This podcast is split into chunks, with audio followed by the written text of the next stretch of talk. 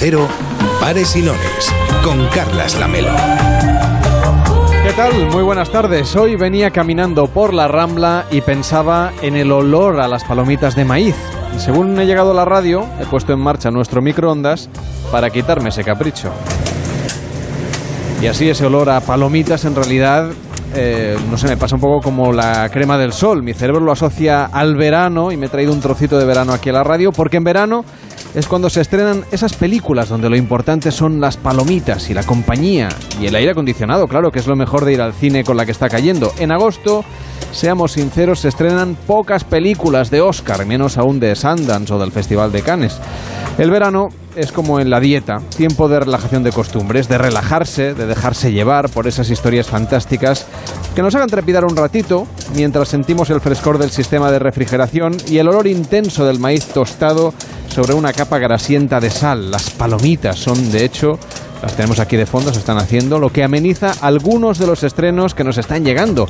Pero tampoco están tan mal.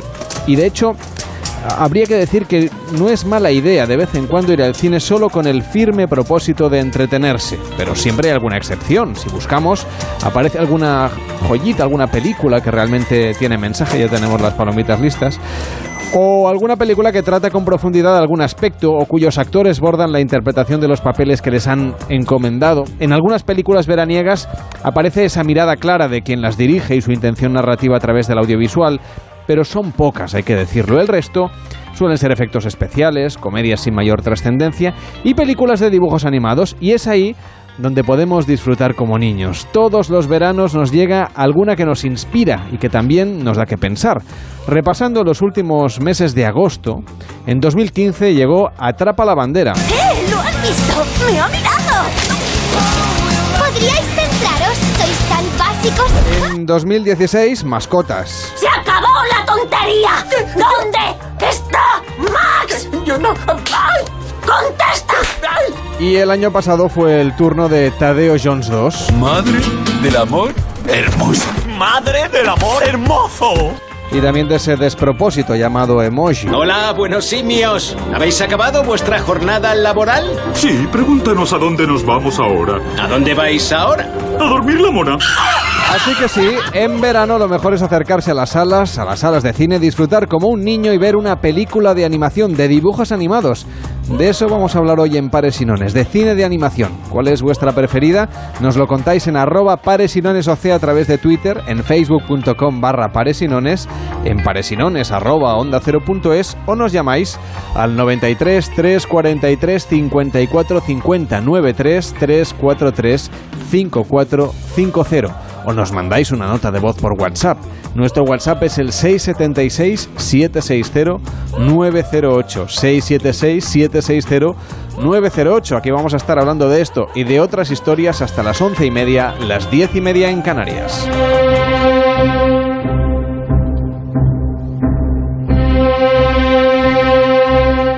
Vaya hombre, con lo animado que estaba yo con mis palomitas, mis películas de dibujos animados. Aún no he saludado a los que tengo aquí en la mesa y usted ya, Aún no les con una ha- absoluta falta de respeto y Ahí está. consideración, Es que soy youtuber. yo no sé de interrumpe el cosas. programa desde su canal de YouTube, que yo no sé cómo está. puede hacer interferencias con la radio. Es con la perilla.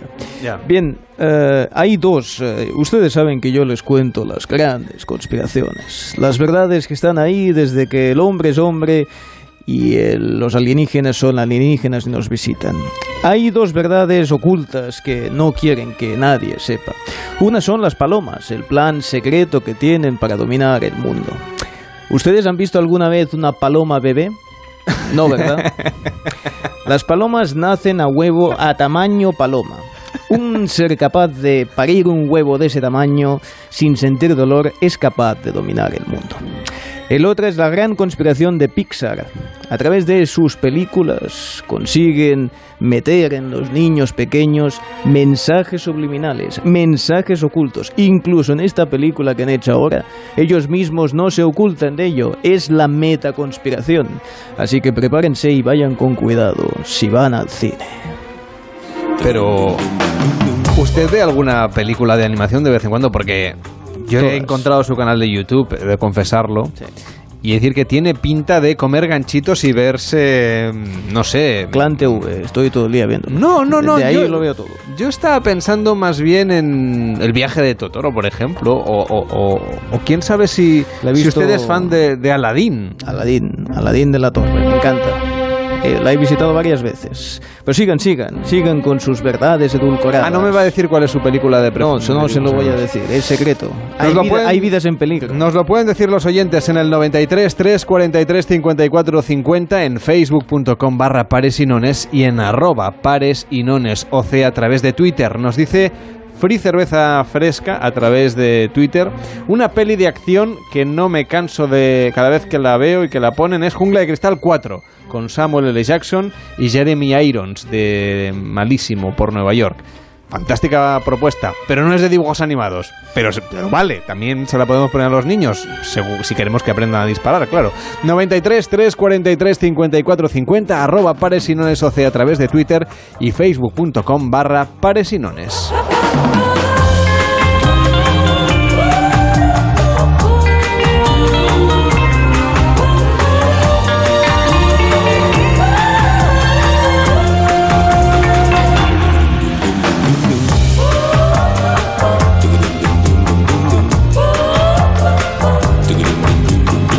Onda Cero, Pares y Nones, con Carlas Lamelo.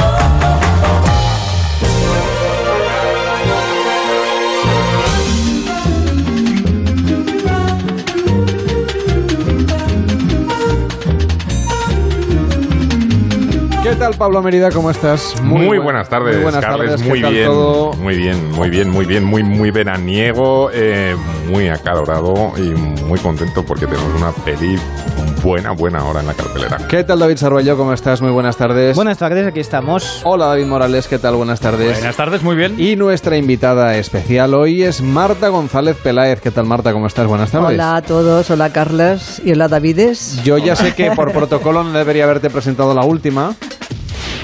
Depende. Como, como experta en protocolo que depende, eres, pero... depende.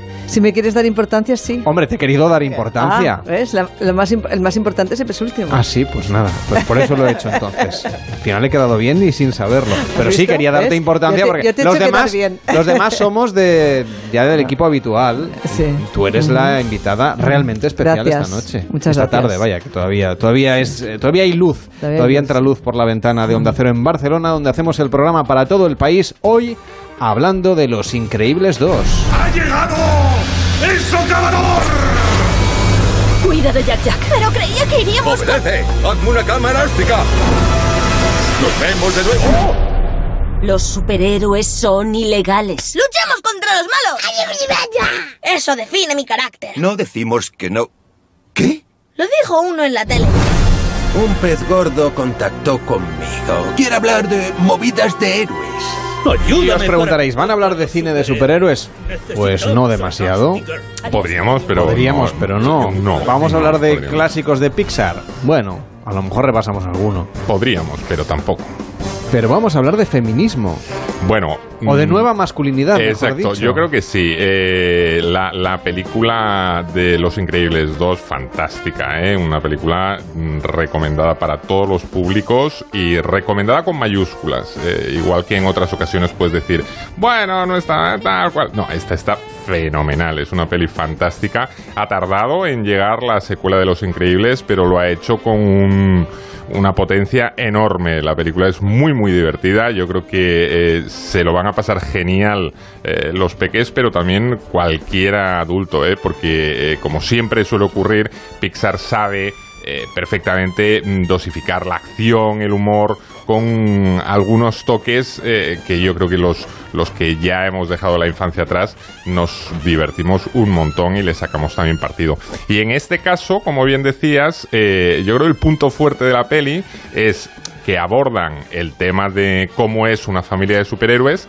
pero sobre todo se centra en un aspecto muy original, ¿no? Que es el papel de la pareja, del matrimonio, dentro de, bueno, pues un trabajo, el suyo es el de superhéroes, ¿vale? ¿Qué ocurre cuando de pronto eh, es la mujer la que eh, lleva, como si dijéramos, el papel eh, principal? Y el hombre se ve relegado a, un segundo plano que incluso le lleva a, tener que adoptar. Eh, las tareas del hogar y ocuparse de los niños, de las cosas de casa, mientras ella, digamos, está triunfando. Es un poco eh, uno de los argumentos, una de las líneas argumentales de, Los Increíbles 2 y lo exponen de una forma muy divertida, pero es que además yo creo que lo exponen de una forma eh, muy realista, ¿no? Esto que en cualquier pareja ocurre tradicionalmente el hombre siempre ha sido el que ha querido, mmm, bueno, ser como si dijéramos la, la cabeza más visible en el terreno laboral y ahora poco a poco las mujeres están alcanzando una notoriedad que a muchos nos están pasando, ¿vale? Muy Y merecida, por otra muy parte. merecidísima y además que yo creo que es eh, fantástico que ocurra algo así. Y claro, lo que pasa es que a nosotros, por lo menos a nuestra generación, a la mía al menos, no te habían educado mucho para eh, encontrarte con esto. Y entonces cuando te lo encuentras, te pasa un poco como a Mister Increíble en la peli, ¿vale? Que se queda un Está poco... desubicado. Sí, se queda un poco desubicado diciendo, madre mía. Pero claro, mm, él también quiere que, que su mujer goce de, de ese papel principal, ¿no? Entonces, Digamos que la que prospera en su carrera profesional es ella. de superhéroe le- se superhéroe, en convierte este en, en la superhéroe estrella y a él le relegan un poco a un segundo plano y entonces claro como ella tiene que estar saliendo de misión en misión el que se tiene que quedar en casa cuidando a los niños es él eso le llaman la nueva masculinidad, por eso hemos invitado al programa a Richard Bacete. A Rachaldeón, buenas tardes. Caixo, Arratsaldeon. ¿Cómo estás?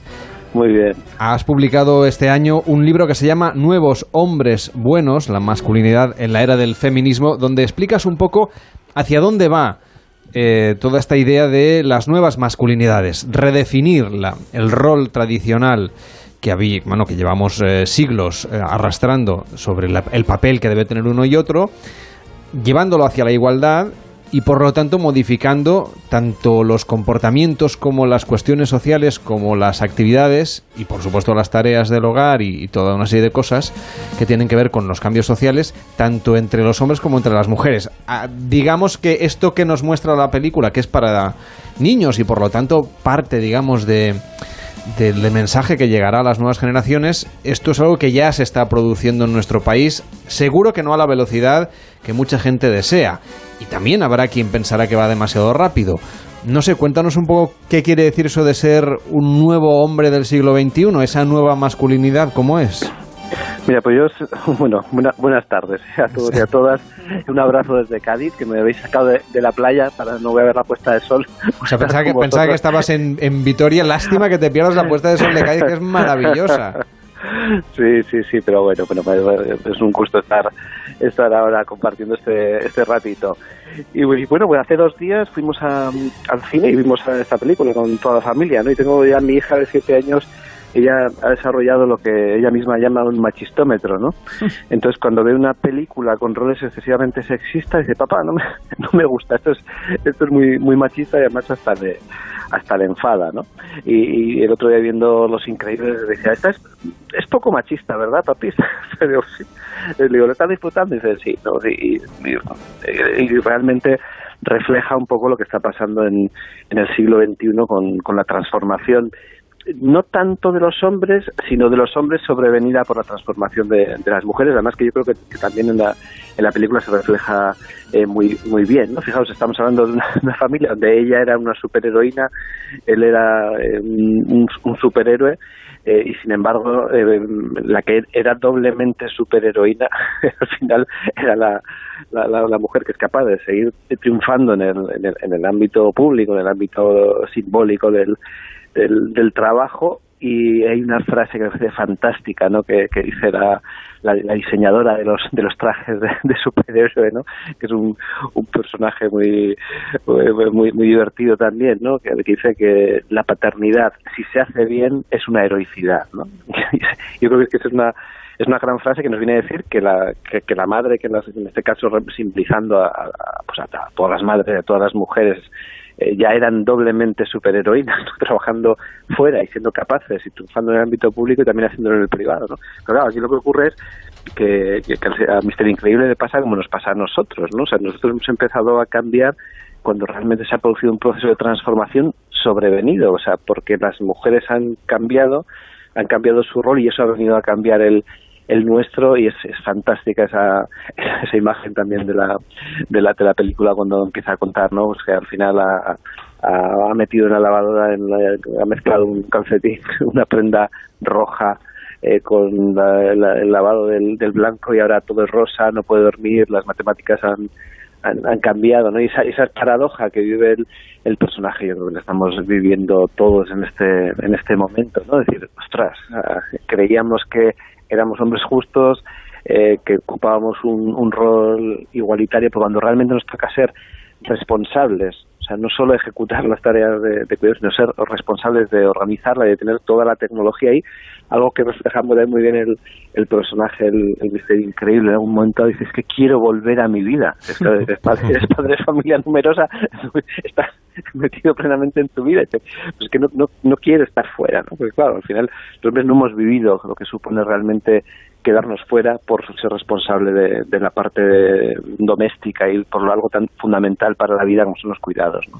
Claro, Richard, pero eh, por ejemplo, eh, aparte de lo que vemos en, en la peli, es lo que comentabas, ¿no? De- del desafío que supone el, hecho de que el hombre empiece quizá ya no solo a compartir, sino a, a tomar un papel protagonista en el tema de las tareas domésticas, a esto hay que sumarle eh, aspectos como el que tu mujer eh, tenga más notoriedad profesional que tú, incluso un mayor salario que tú.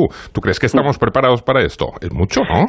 Claro, claro, hay una, una, una parte que es muy, muy significativa, que es el sentido que, que tiene lo que hacemos en la vida. ¿no? O sea, y todavía para, para los hombres, aunque seamos modernos, aunque estemos, te- estemos tamizados por, por la ideología de, de la igualdad, y, eh, por dentro, o sea, en lo más profundo, nos sigue realizando ser importantes en lo, en profesional, pero no solo hacia afuera, sino también ser aquellos, ser nosotros, ¿no? Quienes, quienes llevamos el, el sustento principal a casa y emocionalmente y estéticamente no estamos preparados para, para, para hacerlo, ¿no? Yo las, las épocas que, que he decidido, bueno, voy a dar un paso atrás, eh, es, bo- es bonito analizar eh, el desasosiego que es el mismo que siente Mister Increíble y lo sienten otros amigos y compañeros que, pues, que por circunstancias todavía han estado desempleados o han optado eh, por, eh, por dar un paso atrás, incluso en el escritor Karl Ove, ¿no? en, un, en un hombre enamorado, ¿no? en esa, esa, esa,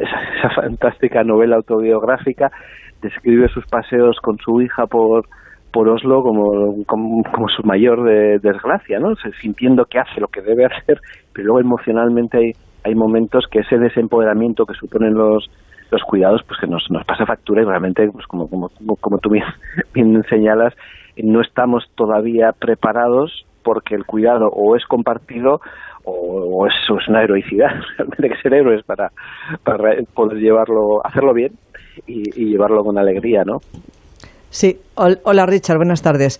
Buenas Mira, yo te quería, eh, desde el punto de vista de las mujeres, ¿tú no crees que esto pasará un poco dentro de unos años? Esto lo hablábamos un día con unas amigas, que decíamos que pasará un poco como lo que está, reivindicaréis dentro de unos años, reivindicaréis vosotros vuestro sitio, porque yo creo que las mujeres estamos ya ocupando, quizá por, por lo que decía Pablo, ¿no? que todavía no estáis pre- quizá preparados y os parece todavía un poco chocante que muchos hombres se queden al cuidado de los hijos y se queden pues poniendo las lavadoras y todo lo de las listas estas que las, las listas mentales que tenemos las mujeres y que nos ocupamos de todo casi sin, sin tener lo que apuntar y que a lo mejor dentro de unos años, no sé cuántos, porque bueno, todo va tan deprisa, reivindicaréis vuestra masculinidad otra vez, porque a lo mejor nosotros os hemos ocupado demasiado el una- espacio. una rece- digamos, exacto, un- un, poco un el- paso el, atrás, polo, ¿no? exacto, el polo, el polo, nos hemos Como pasado de un polo, exactamente, de un, de un lado a otro. No sé, igual es ciencia ficción, estoy diciendo una tontería, ¿Cómo pero algunas, algunas veces lo hablamos con algunas amigas.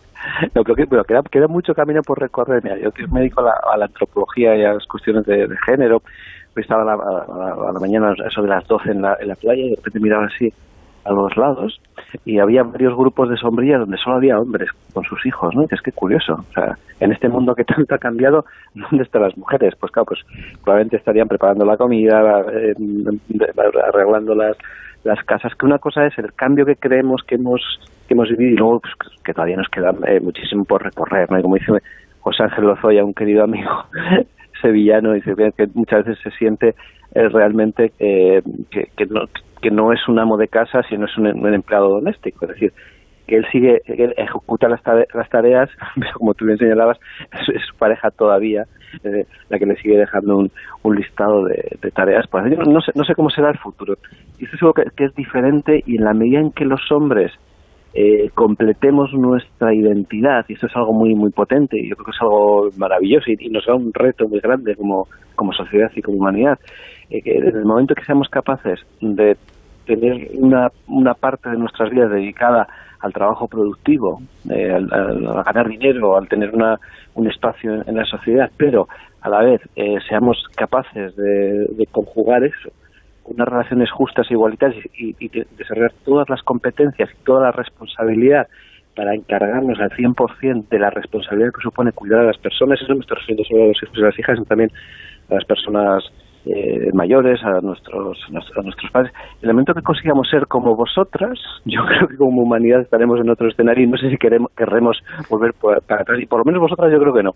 En el caso de que, de que demos los, los hombres de forma colectiva y de forma significativa ese paso adelante de ser más completos, eh, más justos, más, más igualitarios. ¿no? Y Richard, una cosa, en la, en la película, lo, los lo has comentado un poco porque creo que es importante, que no solo habla de, esta, de, estas, de este hecho de compartir las, las tareas domésticas, sino más bien eh, lo que es las relaciones personales con los hijos, ¿no? Que eso sí que a veces las tareas domésticas es como, bueno, tú te ocupas de, de los platos, de... No, pero eh, el tema de, de, la paternidad es importante, más con una adolescencia, más con un crío que está despertando, ¿no? Sí, sí, sí, es que es como de repente una sensación de estoy viendo, viendo la película, ¿no? Que desde increíble era tan increíble que no se había enterado de nada todavía, ¿no?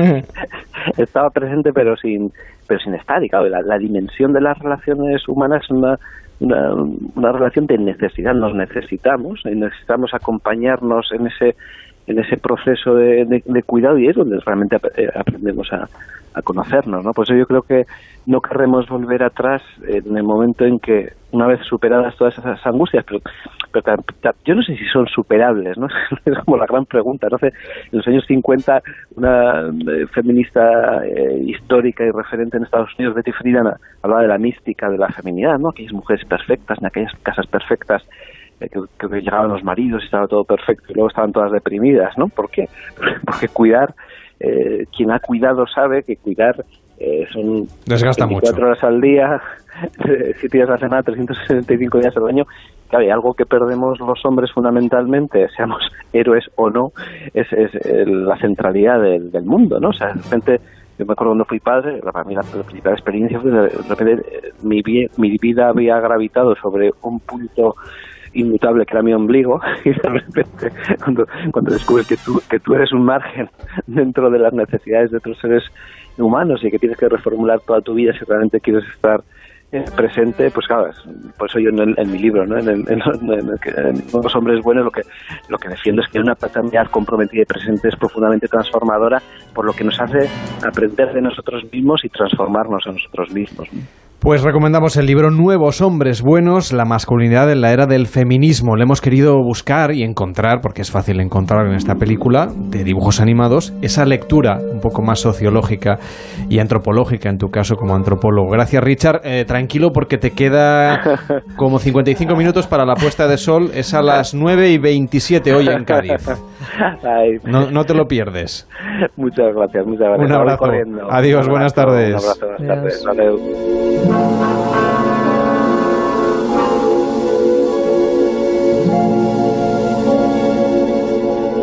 El espectáculo del verano en la radio. Pares y Nones con Carlas Lamelo.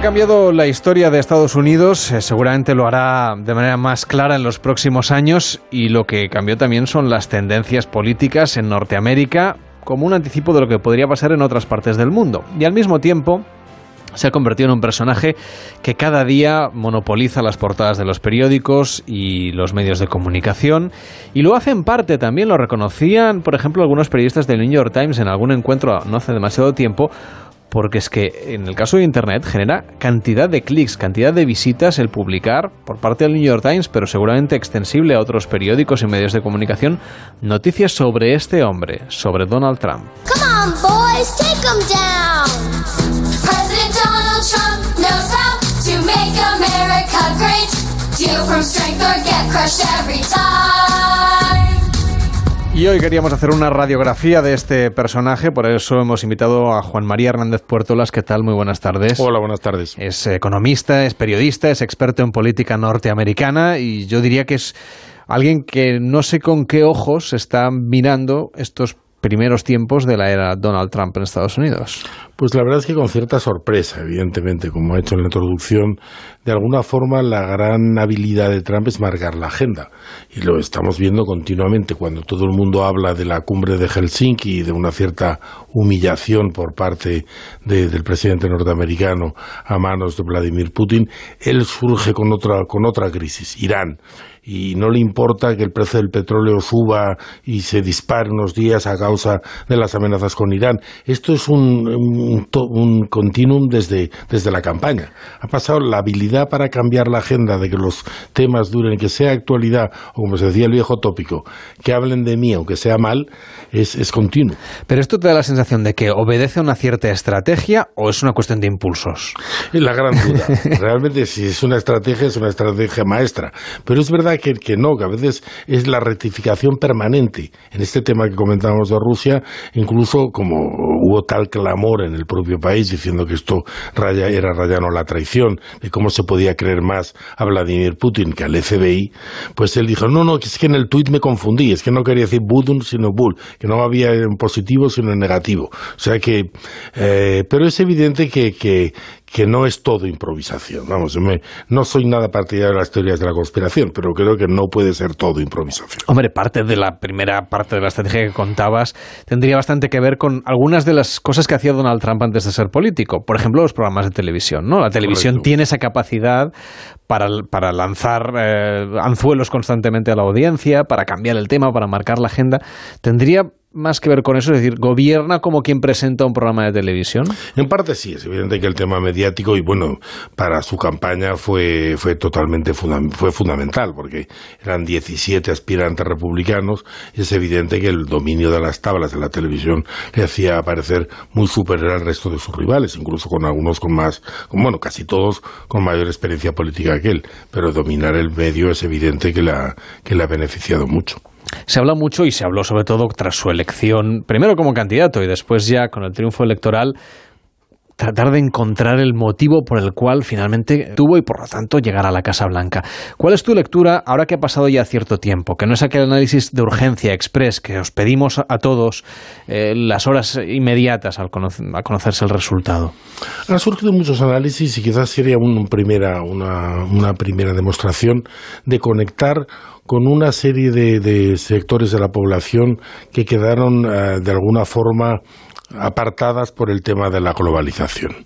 Eso especialmente en Estados Unidos es así. En estados industriales que al fin y la fueron los que le dieron la victoria, como Ohio, Michigan, Wisconsin, Pensilvania, que llevaban votando a los demócratas durante mucho tiempo, ah, es evidente que conectó con una gente que no está en las nuevas tecnologías, que se ha quedado un poco en la industria tradicional, por lo tanto muy susceptible de la competencia china y de otros países, y que por lo tanto han quedado eh, en la famosa frase de devolvernos nuestro país. Probablemente es un intento nostálgico y es contra la historia y, no, no, tendrá mucho futuro. Pero es evidente que a corto plazo le ha, le ha conectado con esos sectores de la población. Ese retrato que trazabas es la antítesis de Obama, que era el de la nueva economía, ¿no? el del progreso, el de la era digital. Correcto. Y además enlaza con eso con un cierto resentimiento incluso porque habría hablar de cierto racismo contra las élites. Vemos un país, como por otro lado pasa muchos en Europa y en España incluso también, muy, muy polarizado. En el caso de Estados Unidos, entre las costas, más eh, de, otro nivel cultural, una California que si fuera independiente podría ser la octava o novena economía del mundo, un Nueva York cosmopolita, a pesar de que es de donde viene eh, Donald Trump, una Nueva Inglaterra también muy, muy eh, sensible a todos los temas medioambientales, junto a un centro, el que hablábamos antes de los grandes lagos y todo el sur del país, muy, muy ah, polarizado en contra de esas élites. Y eso lo ha sabido efectivamente aprovechar muy bien. Da la sensación que, bueno, si uno revisa la trayectoria, de los presidentes norteamericanos que el tener dos mandatos es lo más habitual, sobre todo en los últimos tiempos. ¿A ti te da la sensación de que va a ser posible un segundo mandato de Donald Trump? Luego te preguntaré si va a haber un impeachment y si acabará este, pero eh, supongamos que llega al final. La verdad es que a estas alturas, eh, bueno, aún quedan unos meses para las elecciones legislativas de, noviembre, pero es verdad que desde el punto de desde el mando demócrata no se perfila hoy por hoy una alternativa clara. Y como bien comentabas, la verdad es que las, las eh, eh, dijéramos que las, las, las, casas de apuestas apostarían siempre a la reelección. De hecho, nos tenemos que remontar a George Bush padre, que no obtuvo la relación entre Bill Clinton en el 92, porque además el voto conservador se dividió por un, por un empresario que de alguna forma fue un tanto precursor de Donald Trump, que era Ross Perot. Mm. Y, pero bueno, fue una circunstancia bastante mm, poco normal. Lo normal realmente, y fueran George Bush hijo, Obama, que han conseguido la reelección.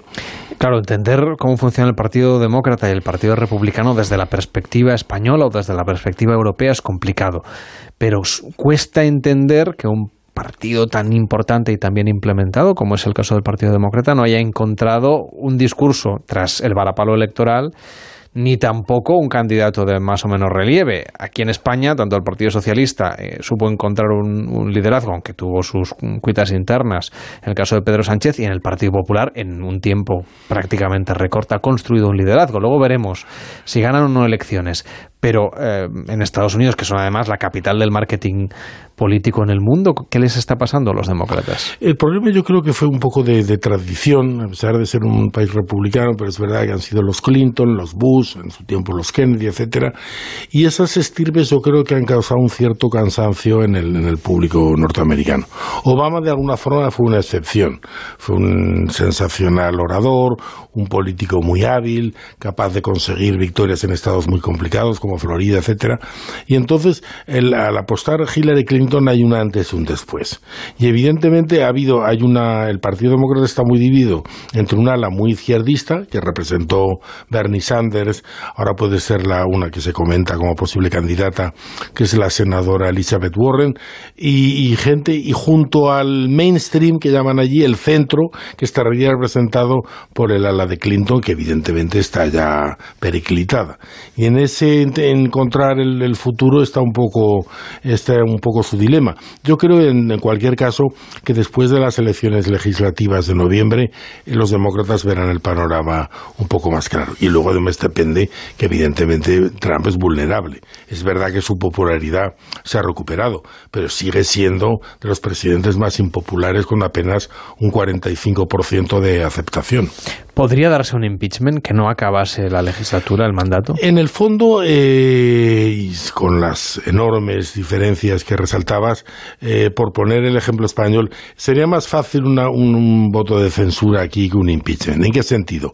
Que hacen falta dos terceras partes del Senado para condenar a un presidente. Y esa mayoría los demócratas no parece que a corto plazo la puedan conseguir. De hecho, el Partido Republicano, por poco, pero domina el Senado muy mal tendrían que ir las cosas en las elecciones de noviembre para que se diera esa mayoría demócrata. Y no hay una parte del Partido Republicano que no se acaba de sentir cómodo con lo que Donald Trump dice pero es un poco el miedo guarda la viña. Algunos que ya, pues que ya, por ejemplo, el, el speaker de la Cámara, Paul Ryan, que no se va a presentar, pues ya está libre de, de dar su opinión. Algún senador como John McCain, que fue candidato a la presidencia, pues ya pone literalmente a parir a Trump, o sea, porque ya están liberados porque no tienen una carrera política delante suyo. Pero en algunos estados del sur y tal, insisto, el miedo guarda la viña, les dan miedo a algún coletazo de, Donald Trump. Volvamos al Partido Demócrata, que tiene que, bueno, de alguna manera marcar también eh, ese nuevo mandato, porque eh, en principio la tradición también política norteamericana marca que si hay un presidente republicano hay una mayoría demócrata en, en, la Cámara de Representantes. Entonces, eh, esa situación se puede mantener en el tiempo o está tan mal el Partido Demócrata que ni siquiera va a conseguir ese resultado? En el Senado lo tiene muy complicado, pero la Cámara de Representantes la verdad es que, bueno, de aquí a noviembre es una eternidad, pero en principio tiene una posibilidad real de voltear la mayoría republicana, porque hay muchísimos eh, legisladores republicanos, bueno, muchísimos, una parte significativa que no se presentan a la reelección en, en distritos muy contestados, especialmente en los estados que mencionaba antes, Pensilvania, Michigan, etcétera, que pueden voltear la mayoría de la Cámara. Eso le hará la vida más complicada a Trump, evidentemente, porque ya con ambas, con mayorías republicanas en ambas cámaras, sus logros legislativos han sido muy escasos, apunto a la reforma fiscal de la, de la pasada Navidad y poquito más, un, nombrar para el Tribunal Supremo algún juez conservador, pero no mucho más. Con lo cual, con una mayoría demócrata en la Cámara de Representantes, podríamos llegar a lo que ellos llaman el gridlock, un enfrentamiento y que de alguna forma eh, produce una gran frustración en el, en el electorado, porque no es muy difícil aprobar ninguna ley. Bueno, tienen que ir a prácticamente decretos, ¿no? Presidenciales Correcto. en este caso. Órdenes ejecutivas. Sobre lo que se lo que sería el Partido Demócrata, habl- hablabas de que hay dos alas ahora mismo, una más centrista, otra más liberal, como llaman ellos, más, más a la izquierda, desde el punto de vista del lenguaje que utilizamos aquí en España. ¿Qué, ¿Cuál de las dos alas crees tú que se va a im- acabar imponiendo? Probablemente habrá un híbrido. Yo creo que es eh, normalmente hasta Trump los partidos tendían al centro para para mm, eh, para conseguir las, las mayorías. Y yo fue Bill Clinton fue un claro ejemplo. Eh, Barack Obama como senador estaba mucho más a la izquierda y luego la campaña se echó hacia el centro, con lo cual yo creo que habrá un, un híbrido entre esas dos alas, más que nada por, por, por, por una fuerza mayor de realismo político, de intentar ganar una mayoría en el colegio electoral, en ese sistema tan peculiar norteamericano, que en el fondo son, el fondo y en la forma, son 50 elecciones distintas, ¿no? No, el caso de Hillary Clinton fue, fue sobre todo espectacular. Tuvo casi 3 millones de votos populares más que Donald Trump y a pesar de ello perdió la elección por no estar esos votos en los estados donde deberían estar, ¿no? Eso es algo que aquí, desde luego, no, no somos capaces de comprender, pero bueno, cada sistema político tiene sus ventajas y sus inconvenientes. Hemos hablado bastante del Partido Demócrata, vamos a hablar del partido que da soporte a Donald Trump y del cual es el candidato, fue el candidato en su día y es el presidente, el Partido Republicano, que tiene también varias alas o varias sensibilidades, alguna de ellas que, que es más conservadora, no solamente desde el punto de vista económico, sino de la moral no sé si se sienten profundamente incómodos con algunas cosas que leemos, escuchamos, grabaciones, vídeos, imágenes, comentarios, actitudes respecto a las propias instituciones norteamericanas que tiene el actual presidente. Clarísimo. Por ejemplo, el, el, el evangelismo o el bautismo, que son tendencias, como se sabe, que en Estados Unidos eh, la religión eh, tiene un papel fundamental en las campañas, pues evidentemente con la forma de un mm, social, por decirlo de alguna forma, de un neoyorquino que se ha casado tres veces, que en fin, que todos los escándalos, que si la Stormy Daniels, que si el abogado que le paga a la otra, etcétera, eso debe caer muy mal. Y evidentemente, pues especulaba que algún candidato más de la derecha religiosa, como el senador de Texas, Ted Cruz, que se presentó en las otras elecciones, podía ser, podía ser competitivo en ese sentido. Pero insisto, hay un cierto miedo a, que a pesar de todo, como él dijo, sería capaz de disparar a alguien en la Quinta Avenida y que me siguieran votando. Ese efecto de miedo a, Trump está muy presente en el Partido Republicano. Claro, lo que nos dicen esos datos que apuntan a la popularidad del presidente son datos que muchas veces también son eh, no se pueden tomar como referencia, porque evidentemente todos los demócratas van a dar una muy baja puntuación a este presidente, pese al rango presidencial que suele, que suele tener. Pero yo no sé el establishment. Él es el candidato anti-establishment. Ya sabemos que las elecciones dependen de la voluntad de los electores, pero no sé, en el sector en los sectores económicos, en las empresas, en los medios de comunicación.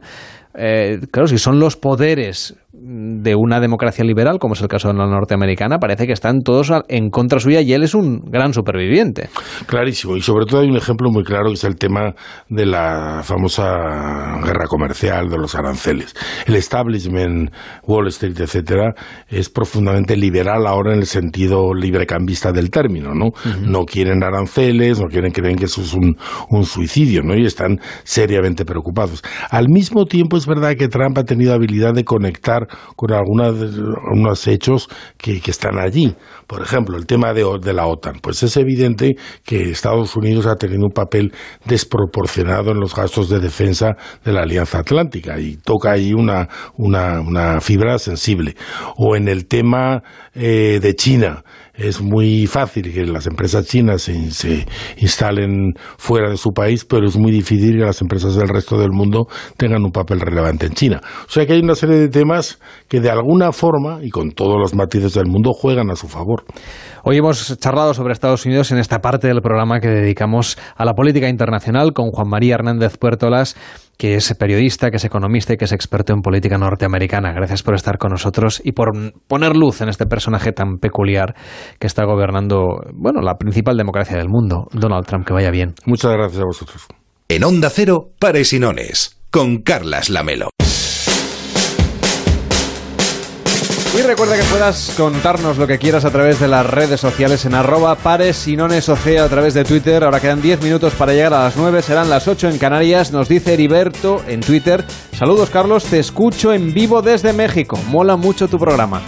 Muchas gracias. A ver si el verano que viene lo hago desde México, que me encantaría. Y a David Sarroyo también, ¿verdad? Sí, está, sí, sí, Ya sí, hace la sí. maleta. Películas de dibujos animados. Por ejemplo, hay cantidad de oyentes que nos han escrito. Eh, Román Roland nos dice Ice Age 3.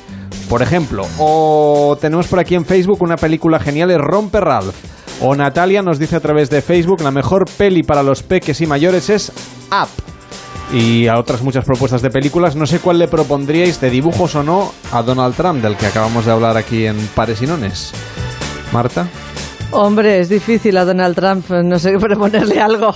me dicen que le gusta mucho ver películas a altas Sí. horas de la madrugada y comer palomitas y hamburguesas. Sí, les gustan mucho las de Jean-Claude Van Damme, parece ser. Mm, está y, muy bien. y luego las del oeste, y estos le gustan. Hombre, yo de, de dibujos animados, o sea, de animación, mm, a mí Ratatouille me gustó mucho, no sé si él la entendería.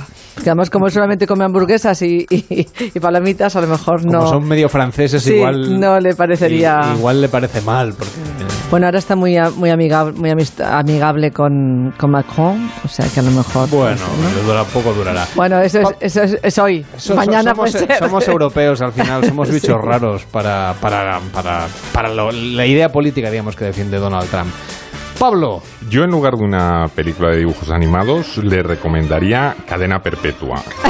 pero la película. La película. Vale, vale. Era una película de Frank Darabont de 1994 basada en un relato de Stephen King, en un relato corto.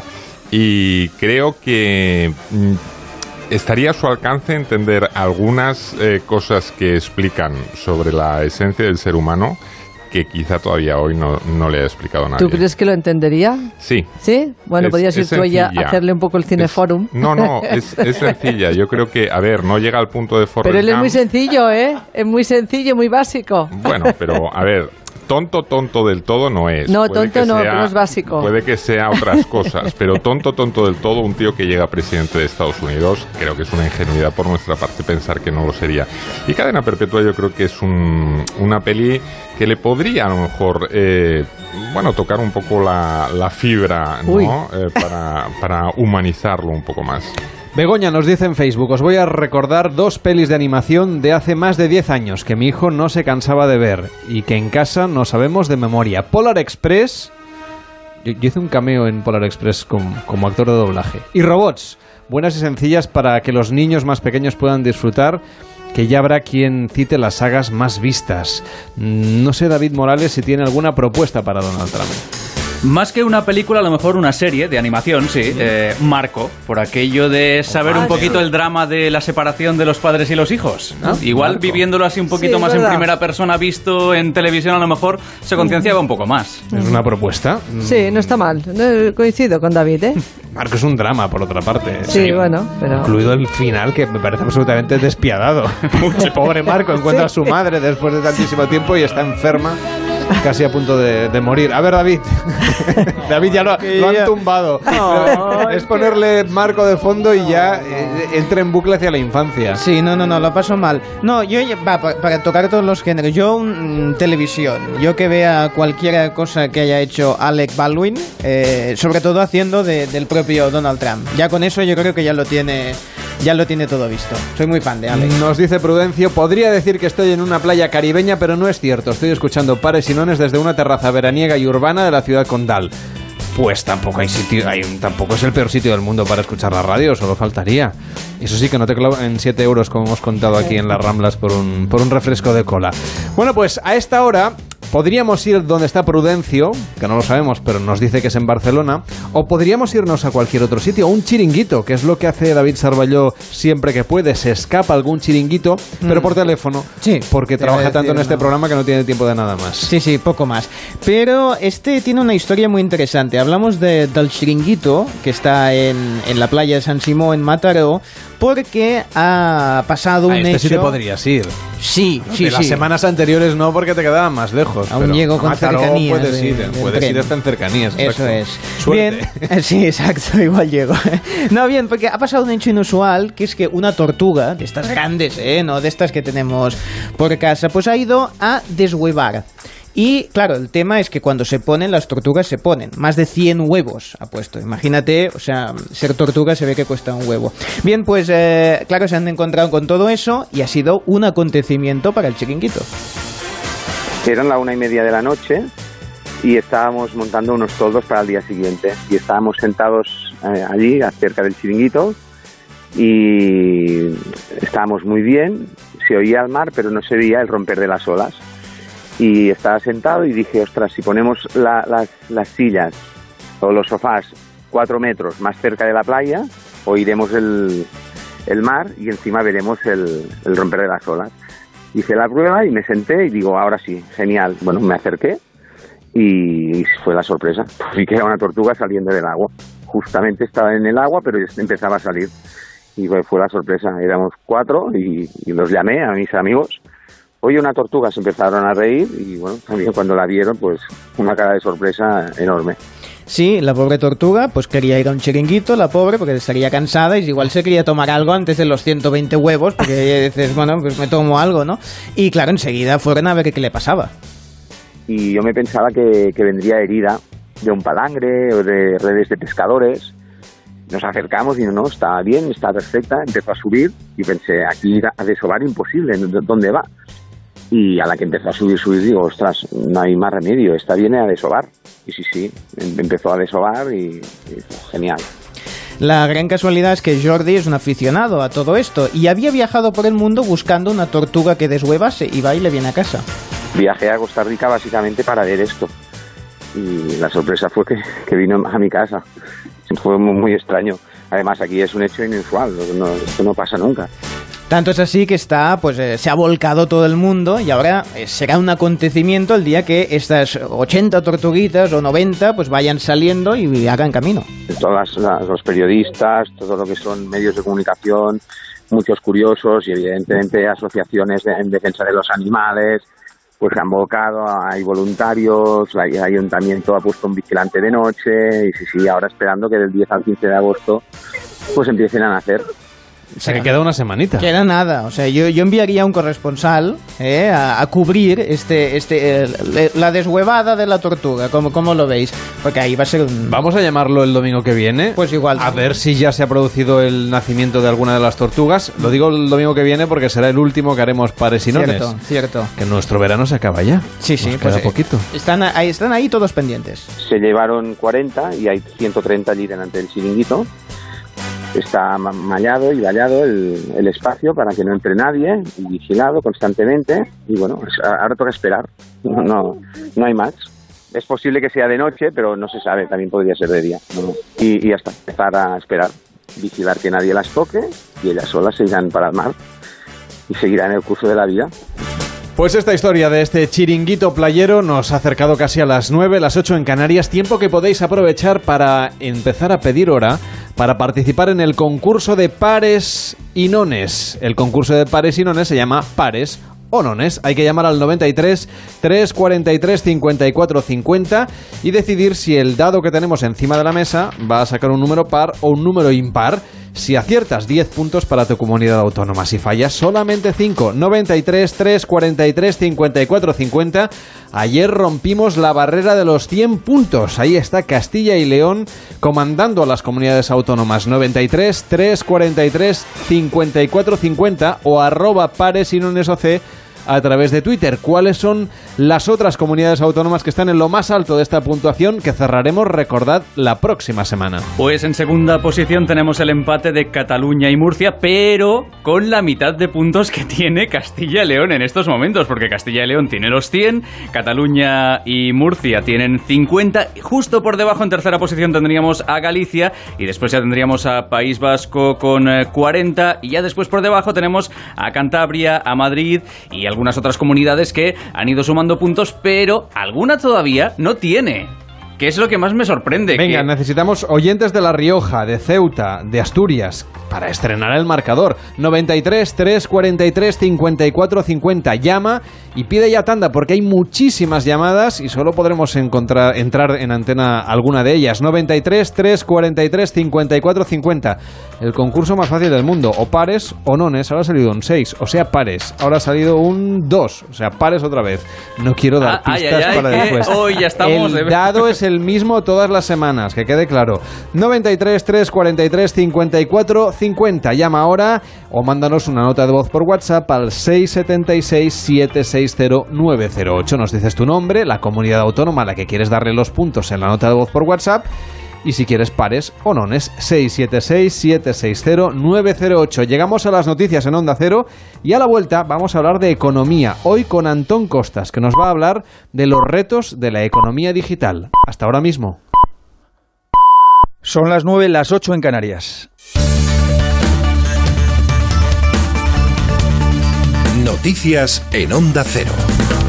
Buenas noches. El hombre que ha matado a su suegro de un disparo en Pamplona, en el barrio de San Jorge, se ha entregado a la policía después de varias horas atrincherado en el inmueble donde han ocurrido los hechos. Vamos con todos los detalles que ha trascendido en este momento de este suceso. Onda Cero Pamplona, Jorge Tirapu, cuéntanos.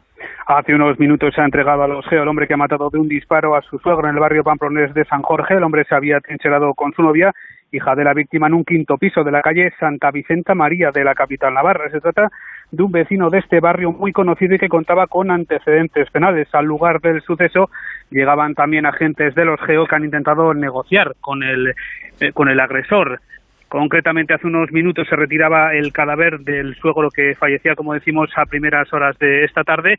Los equipos médicos que han acudido al lugar han confirmado el fallecimiento de la víctima y ya se ha producido, como decimos, el levantamiento. Las mismas fuentes indicaban que la víctima mortal se encontraba en el garaje del edificio en la calle Santa Vicenta María, aunque también existían restos de sangre en el ascensor del inmueble. La noticia de última hora es, como decimos, que se ha entregado finalmente quien ha matado de un disparo a su suegro en el barrio Pamplones de San Jorge. Gracias, Jorge Tirapu. El histórico dirigente de ETA, Santiago Arrospi de Sarasola, Santi Potros, ha sido recibido hoy en su localidad natal, La Sarteoria, con una comida celebrada en el interior de una sociedad vinculada a la izquierda Berchale, pero no ha sido convocado ningún homenaje público. El terrorista abandonaba a primera hora de la mañana la prisión de Topas en Salamanca después de cumplir 31 años de prisión por 40 asesinatos y se ha dirigido a su pueblo donde se podían ver algunas pancartas en las que se le daba la bienvenida. Santi Potros pisa la calle tras purgar 11 condenas por ser inductor como responsable del aparato militar etarra de algunos de las mayores masacres de la banda terrorista como la matanza de Hipercor en Barcelona o el coche bomba en la Plaza de la República Dominicana de Madrid. Vuelve a casa con 70 años, beneficiado también por la anulación europea de la llamada doctrina Parrot.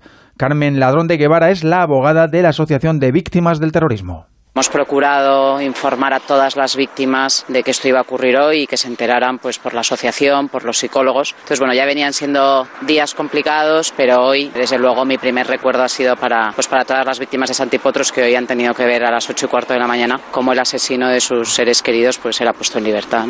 Este domingo ha estado Pablo Casado en Vitoria, en el día grande de las fiestas de la capital vasca. Allí ha anunciado su intención de impulsar una modificación de la ley de víctimas para incrementar el apoyo institucional a este colectivo e impedir precisamente la celebración de homenajes a los etarras que van abandonando las cárceles tras cumplir sus penas. Un grupo de un centenar de personas ha intentado impedir con gritos e insultos una breve comparecencia del presidente del Partido Popular. Aviso que yo he trasladado al, gobierno es que no va a contar ni con el respaldo y que va a contar con la oposición frontal del Partido Popular si hay cualquier beneficio penitenciario a los asesinos terroristas. Y es más, creo que en días como hoy, en los que sale a la calle Santa y Potros, el gobierno tiene que extremar todas las precauciones para que no haya ningún acto de enaltecimiento ni de homenaje a una persona que asesinó a casi 40 personas. Desde el Partido Socialista consideran que el líder del PP utiliza de forma irresponsable el dolor de las víctimas para atacar al gobierno de Sánchez. La eurodiputada y secretaria de la Unión Europea del PSOE, Irache García, les acusa de apoyarse en el miedo y el populismo. El acercamiento de presos no es un beneficio penitenciario. Que tenga muy claro que no estamos hablando de un beneficio penitenciario. Debería de tener muy claro el señor Casado que utilizar el dolor de las víctimas no debe de estar permitido. Y habrá que recordarle también que el señor Aznar en 1999 acercó más de 100 presos etarras. A su pupilo, al señor Casado, utilizar hoy esto diciendo que van a tomar las calles de nuestro país es demostrar la irresponsabilidad total de la oposición que están haciendo.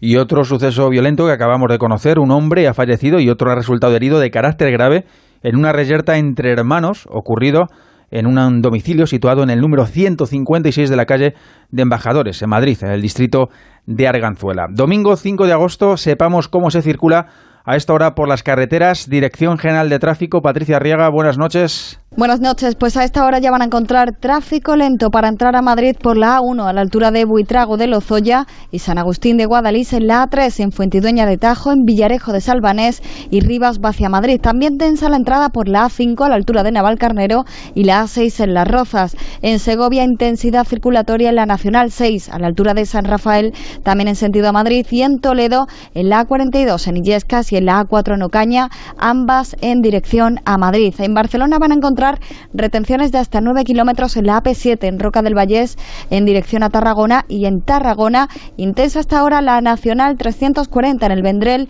hacia Barcelona. En Cantabria congestionado el tráfico en Torrelavega en la A8 hacia Gijón y en la A67 hacia Aguilar de Campo. Además en Valencia intensa la V21 en Alboraya para entrar a la capital del Turia y en Málaga muy intensa hasta ahora la A7 principalmente en Fuengirola por un accidente que genera 10 kilómetros de retenciones en sentido Barcelona. Noticias del deporte, Juan Martínez Clavijo. El Real Madrid sigue a la espera de que se concrete el fichaje de Thibaut Courtois sobre el futuro del portero belga. Ha hablado su técnico en el Chelsea, Mauricio Sarri, tras caer en la Community Shield. No me interesa lo que diga su agente. Quiero escuchar a Courtois, mañana hablaré con él. Y si me dice lo mismo, por supuesto que hablaré con el club. Porque solo quiero aquí jugadores con un alto nivel de motivación. Y en baloncesto, la selección femenina sub-18 ha perdido ante Serbia 58-47 en el segundo partido del europeo, por lo que España se jugará la posición final en su grupo mañana ante Bosnia. Más noticias a las 10, a las 9 en Canarias y en todo momento en nuestra web ondacero.es. El verano no es verano sin el concurso de las mejores fotografías viajeras de gente viajera. Te invitamos a viajar. Participa y envía una fotografía de uno de tus viajes y podrás conseguir estupendos premios. Este año nuestro concurso viene cargado de novedades. Puedes conseguir un fantástico crucero, pero no un crucero cualquiera, un crucero MSC. Si prefieres volar directo a Boston con Iberia, puedes conseguir un viaje de ida y vuelta para dos personas. Y para saborear unas vacaciones de lujo, escápate con Renfe a Galicia y siente el otoño gastronómico y la calidad de sus alojamientos rurales. Déjate cautivar por la vibrante Ibiza pasando tres noches para dos personas en el Hotel Sol Beach House de Melia Hotels International. Es muy sencillo, solo tienes que hacernos llegar una foto de tus vacaciones junto con una breve descripción y tus datos personales a genteviajera@ondacero.es o Las Ramblas 8894 cuarta planta 08002 de Barcelona. Suerte a toda la gente viajera. Gente viajera. Buenas, vengo de Securitas Direct a instalar la alarma. Gracias por venir tan rápido. Necesito instalarla hoy urgentemente. No se preocupe. ¿Ha sufrido algún robo? No, no. Es que nos vamos mañana de vacaciones y queremos dejarla puesta para irnos tranquilos. Protege lo que más importa con Securitas Direct, la compañía que responde en segundos. Llama ahora al 945 45 45 o calcula online en securitasdirect.es.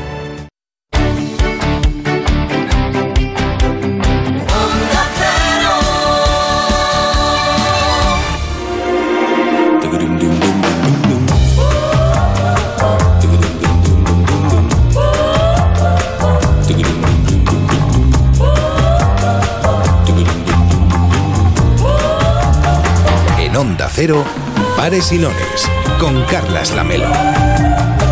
Son las 9 y 8 minutos, las 8 y 8 en Canarias. Esto es Pares y Nones en Onda Cero. Estaremos aquí hasta las 11 y media, hora menos en Canarias, participando en el concurso de comunidades autónomas. Atención porque Prudencio nos manda a través de Twitter el ticket de su consumición de esta tarde en su terraza. No nos pone el nombre del hotel, dice para no darles publicidad, un agua de marca y un combinado con Ginebra Premium, 32 euros. Pero podemos resistir. Bueno, 32 euros. Bueno, no, es una nota bajísima, tampoco es elevadísima, pero se cuida Prudencio, ¿eh? Se cuida. Está muy bien que los siguientes se cuiden. Si queréis participar en nuestro concurso de comunidades autónomas y defender a la vuestra, es tan fácil como llamar al 93 343 5450. 93 343 54 50. Ahora ha salido un 6, ahora ha salido un 3 y ahora ha salido un 5. Pares o nones. El concurso de pares y nones en Onda Cero ganando ahora mismo con 100 puntos Castilla y León. Le queda lejos, pero puede remontar Cataluña, que tiene en este momento 50 puntos, la mitad. Algo menos tiene Galicia, Murcia, Madrid o País Vasco. 93 343 54 50, el teléfono de Pares y ahora en teoría deberíamos estar escuchando una sintonía, pero no, porque ya viene el señor de las interferencias. Hola. Que ya ahora ya lo tengo ya usted calado. Sí. Porque la interferencia siempre empieza igual. Sí. Cualquiera diría que está grabada. Bueno, sí, no, porque yo lo hago con la voz, eso soy Además, una in- interferencia muy molesta. Sí, gracias, yo también le quiero mucho. Usted, usted también es Sí, eh, sí, algo sí, sí. impertinente. Sí, muy amable, ¿eh? Qué bien me tratan aquí. Bien. Oiga, perdone, usted entra aquí, interfiere en la señal de onda cero desde su radio pirata de tarot. Bueno, a ver, pero ¿O eh, se fulano, esto es porque la gente quiere saber la carta astral y las cosas que pasarán, ¿eh? Bien, vamos a ver. Hoy todos los nacidos bajo signo de agua estarán mojados. El signo... Sobre todo si han ido a la playa. Esto me lo preguntan mucho. ¿Qué signo va a tener más sexo esta noche? Va a ser Aries. Ah, mire, yo soy Aries. Pues hoy va a Pero estar voy a contento. quedarme aquí en la radio. Bueno, el signo que no mojará el churro hoy será Acuario. Bueno, todos los nacidos bajo Acuario, pues ah, mira. ¿Y qué ocurrirá a una paciencia. pareja entre una Aries y un Acuario, por ejemplo? Ah, bueno, esos son spoilers, eso no lo puedo hacer. A ver, tengo dos consultas rápidas que nos mandan a pares y nones arroba de Onda Cero. Dice... O sea que usted también nos piratea el correo electrónico. Sí, exactamente. Muy bien. Pablo dice... Pa- Pablo, ¿eres tú? Sí, ¿Has dice- escrito? No, no, yo no, yo no tengo nada que ver con eso. Dice, ¿qué tal estará Megalodón? Eso lo explicaremos la Bien. semana que viene. No se lo puedo decir, pero Pablo, si va a la sesión del 3D, posiblemente salga mojado.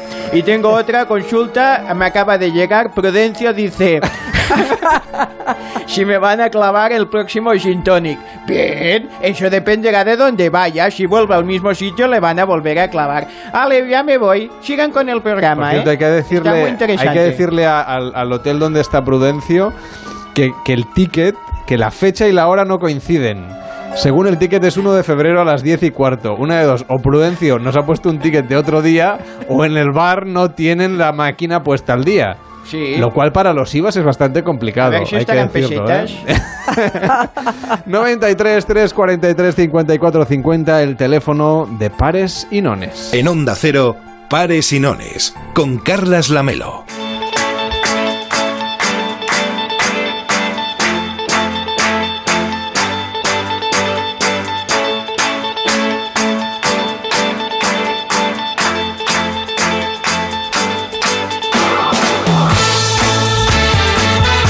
Hablar de economía en pares y nones en Onda Cero. Esta semana se ha resuelto, o al menos se ha puesto una tregua a la crisis del sector del taxi como consecuencia de la llegada a España de las VTC, de las licencias de los vehículos con conductor, unas licencias que ya hacía muchos años que existían, pero que ahora con la tecnología están cambiando el mercado. Hasta entonces, pues uno tenía que llamar y pedir un servicio de chofer, que era un servicio completamente distinto de lo que ahora tenemos con Uber o con Cabify, es decir, con las aplicaciones. El sector del taxi también se ha renovado y hace unos cuantos años que hay diferentes aplicaciones en varias ciudades de nuestro país en las que los usuarios pueden reservar un taxi, pueden pagar a través de la aplicación, pueden incluso saber más o menos cuánto les va a costar el trayecto. El mundo digital está cambiando la economía y nosotros tenemos que ponernos al día, por eso hemos invitado a Antón Caustas, que es eh, catedrático de Economía y presidente de la Fundación del Círculo de Economía. ¿Qué tal? Muy buenas tardes. Buenas tardes, un placer. Sin duda la economía está cambiando. Bueno, esto lleva cambiando siglos. Lo que pasa es que ahora cambia más rápido, ¿no?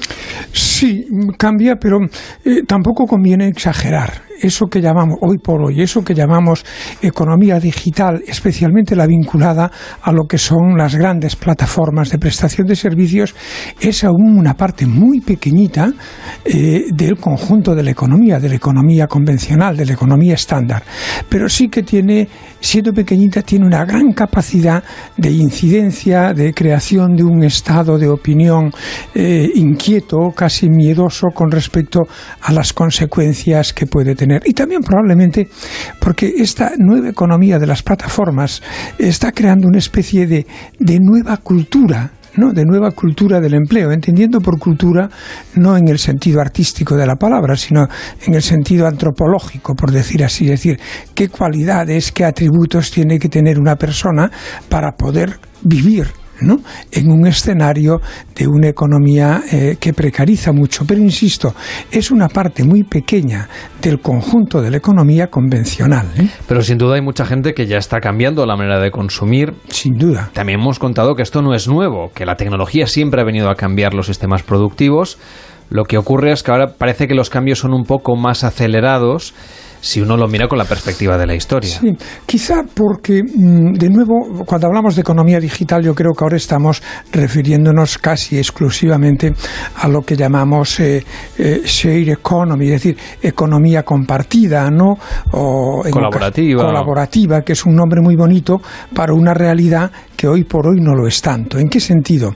Porque estas nuevas plataformas digitales de prestación de servicios eh, lo que están haciendo es actuando al margen de lo que era el marco de, regulación de las condiciones laborales de trabajo y también de los derechos laborales. Muchas de estas compañías un ejemplo es Ryanair hace unos días, eh, eh, eh, impiden la sindicación de sus trabajadores, es decir, no les permiten sindicar a sus trabajadores. Y sus salarios son en general salarios inferiores a los de la economía convencional, en muchos casos inferior al salario mínimo. Yo creo que es este aspecto que no depende tanto del cambio tecnológico en sí, de la economía digital, como del comportamiento al margen de lo que es el marco laboral convencional de estas nuevas plataformas. Mi conclusión sería, no acusemos a la economía digital, acusemos a aquellos operadores que están actuando al margen, porque eh, eh, su, su, ámbito un poco de, de, prestación de servicios no está bien regulado, como es lógico, ¿eh? porque es una cosa nueva, no solo en España, sino en otros lugares. Estaba leyendo ayer un, artículo sobre las consecuencias de Airbnb en Nueva York, ¿no? y, ves cómo también en Estados Unidos y otros lugares, París y Londres, el marco actual ¿eh? les permite a estas plataformas actuar al margen. Pero yo diferenciaría, insisto, las, las ventajas y creo que, que, que los beneficios que para los consumidores puede tener la economía digital y lo que es en concreto ¿eh? la forma de comportarse de estas plataformas. Hay algunos economistas y también algunos opinadores que en columnas de opinión estos días han hablado de la diferencia también entre el modelo americano, que es mucho menos regulado y donde, digamos, eh, se prima de alguna manera la innovación. Esa innovación, y en Europa, que es como mucho más regulado y mucho más garantista, tanto para los consumidores, por un lado, porque de productos frescos, por ejemplo, hay unas regulaciones mucho más estrictas en los alimentos y en otras cosas, en los textiles, y también para los trabajadores. De esos dos modelos no podríamos sacar la innovación del modelo anglosajón americano, pero al mismo tiempo preservar Exacto, sería, la humanización de la economía. En el medio está la virtud. Eh, eh, sería ideal, porque por un lado eh, necesitamos una economía vibrante En ese sentido, ¿no? Innovadora. Porque, eh, insisto, la tecnología ahora como en el pasado y en el futuro trae cosas buenas para la humanidad y para el progreso social. Pero a la vez necesitamos también, eh, es, de yo lo veo en ocasiones, la, el cambio tecnológico, lo veo como una especie de potro, de caballo joven, con una energía extraordinaria, que si lo dejas en libertad por la pradera, va a su aire y posiblemente hace daño. Pero si lo consigues encinchar, subirte a él y, aprovechar esa energía que tiene para llevarlo hacia donde tú quieres, eso es una maravilla, ¿no? Bueno, pues esto es el cambio tecnológico, es, como un potro salvaje con una energía tremenda que hoy por hoy, sin embargo, va a su aire, es decir, no está orientado, ¿no? Y esto es esa mezcla que, que usted está diciendo entre, entre eh, la mayor libertad de innovación que tiene un poco Estados Unidos, pero hay iniciativas de control de las plataformas que son, a mi juicio, más innovadoras en ese sentido, de regulatorias que en Europa. ¿eh? ¿Y hacia dónde va la cosa? Porque nos hablaba de ese artículo que leyó usted sobre el caso de, Nueva York. Al final lo que ocurre en Nueva York acaba pasando en Londres, de Londres salta a París y ya con los años nos lo encontramos aquí, sobre todo en Madrid y Barcelona. No, pues es, un artículo y en este caso es solo el estudio de los efectos de la ciudad de Nueva York, más bien de Manhattan casi, ¿no? Eh, de Airbnb, ¿no? Que, que, es la, esa plataforma Airbnb, que, que, se dedica a alquilar de apartamentos. apartamentos, ¿no? Y el estudio hace cuatro conclusiones que creo que son relevantes y que valen también en parte para Barcelona, ¿no? Como lo leí ayer, lo tengo aquí delante, ¿no? Dice, en primer lugar, dice, dos tercios, que es mucho, de todos los ingresos que vienen de esta actividad, eh, provienen de alojamientos ilegales, es decir, con lo que se viola lo que en Nueva York es la ley de vivienda municipal, y no cumplen que es un aspecto bonito, la política de la propia plataforma, que la política de la propia plataforma es un anfitrión, un hogar. Hmm. Y Esa era la idea inicial, es decir, uno iba a otra ciudad y se quedaba con alguien de la ciudad en su casa que tenía un dormitorio que le sobraba. Pero es la propia Era mucho más romántico que lo que se hace ahora. Es la propia política que tiene la web, mm. la, la, propia plataforma, ¿no? Y sin embargo, el segundo, la segunda conclusión es que el 30% de todos los ingresos de, eh, de la plataforma viene no de familias individuales, que sería lo ideal, sino que viene de operadores comerciales que controlan múltiples ofertas y tienen grandes carteras de habitaciones. Esto sucede en Barcelona. Es decir, que estamos pensando que es esto es una gran ayuda para familias que tienen necesidades y que tienen pues una habitación, que es algo, así como tener una máquina desocupada, ¿no? Y después si tengo una máquina habitación desocupada, hombre, la utilizo y eh, tiene una ventaja tanto para el consumidor como para mí. Pero no es así en todos los casos. Estamos ante presencia de operadores, de verdaderas empresas que se protegen detrás de esta idea, pero que tienen múltiples. Eh, y el tercer, eh, la tercera conclusión del estudio sobre Nueva York es que eh, el, el, el 10% de los anfitriones, de aquellos que ceden habitación, son los que se quedan con el 80% de los ingresos, ¿eh? que es espectacular. Por lo tanto, esto de llamarle economía colaborativa es un nombre engañoso. Hay algo que también hemos vivido con mucha intensidad esta semana, que es la cuestión de los vehículos con conductor y los taxistas. Se ha optado finalmente por eh, desviar, digamos, la responsabilidad y también las competencias a las comunidades autónomas. Veremos quién las acepta y, y quién no. Eh, no sé si eh, es, tiene sentido el hecho de regularlo de la manera que, por ejemplo, exigen los taxistas, es decir, que haya un límite a las licencias VTC respecto de los vehículos que tienen licencia de taxi. Eso no lo pueden poner los taxistas, porque los taxistas son una parte de lo que es la actividad del servicio público del transporte.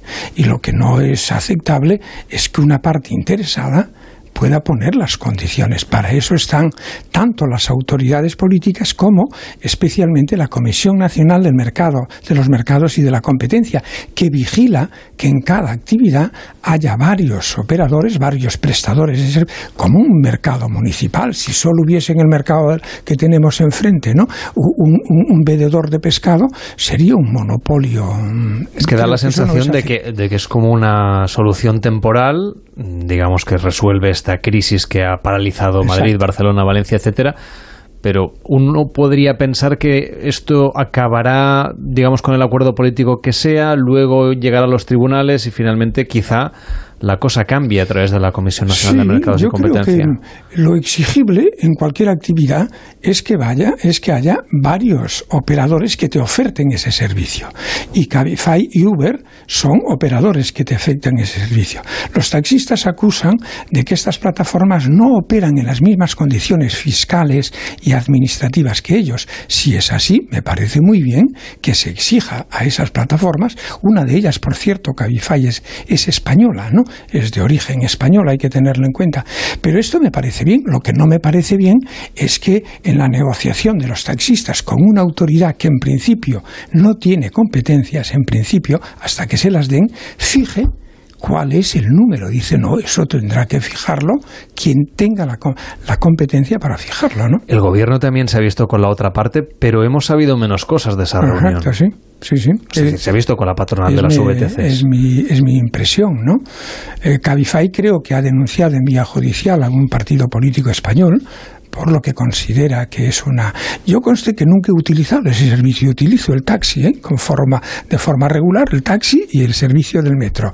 Eh, por lo tanto, no tengo a priori ninguna preferencia por... Pero no me parece bien eh, lo que acabamos de decir y, en segundo lugar, la violencia que ha habido ¿eh?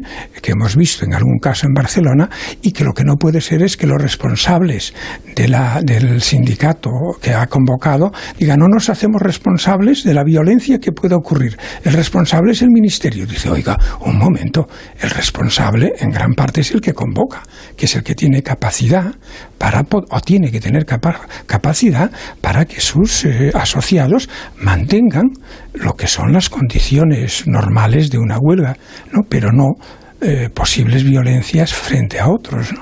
En el caso de Estados Unidos, estas plataformas funcionan de una manera que laboralmente es mucho menos garantista todavía. porque allí, allí cualquiera que tenga un vehículo, no necesariamente tiene que tener una flota, ni una licencia, ni nada, puede trabajar unas horas como chofer. Sí, sí, así es. Eso es un poco la idea de la economía colaborativa, es decir, que si tú tienes, y de hecho, pues Uber, los datos que dan, los da, son datos de Uber, no sé si son ciertos, pero los datos que da para París dice que el 35% de sus conductores eran personas que no estaban trabajando, que no podían encontrar empleo y que eran de las banlieues, de los barrios periféricos pobres y de inmigrantes, ¿no? Es decir, que yo creo que tiene potenciales ventajas eh, lo que hay que evitar es que puedan operar en un marco laboral, administrativo y fiscal que es eh, de prácticamente de economía negra, ¿no? de economía sumergida. En Estados Unidos hay muchos estados que comienzan, que tienen la competencia los estados, no el gobierno federal, que comienzan a tener legislación muy exigente. ¿eh?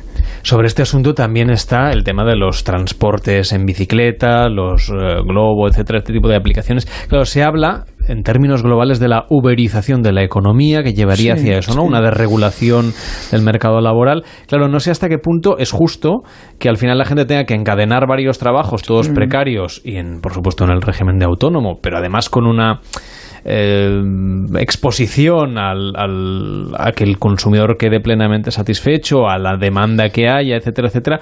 Claro, eso no sé si permite que, que nuestra economía se acabe asentando, porque si, uno no, si uno no tiene estabilidad tampoco consume y por lo tanto la economía se resiente. Es una mala, sería una mala economía, insisto que aún es una parte muy pequeña, pero sería una mala economía por muchos motivos. Primero, para gran parte eh, de aquellos trabajadores que son falsos autónomos, de hecho, y las, los, los, tribunales españoles comienzan ya a, a, producir sentencias que dicen que ahí no hay realmente un autónomo, que hay un autónomo dependiente de una sola eh, plataforma y que eso ya no es un autónomo.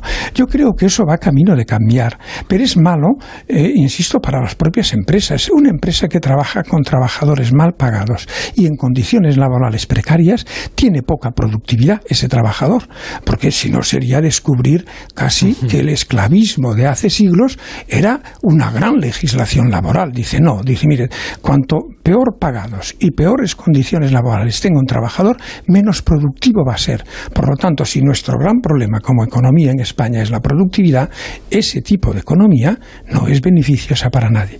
Yo mi idea es que es un momento temporal, insisto, es eh, actividades que eh, utilizan una nueva tecnología, pero que no estaba la regulación dentro del mercado laboral, administrativo y fiscal bien establecida, aprovechan un momento temporal para beneficiarse de una y, y tener beneficios más elevados. Pero yo veo en el horizonte y un horizonte cercano que eso se cierra, es decir, que se les cierra a estas plataformas la posibilidad de operar en condiciones de precarización. La semana pasada en este mismo espacio el economista que tuvimos nos bueno, proponía que en España debían subirse los salarios en términos generales. Eh, evidentemente, luego cada sector y cada trabajador tiene sus méritos. ¿Es usted partidario también de que ahora que ya la, crisis ha acabado? Llevo desde el, como mínimo, desde el.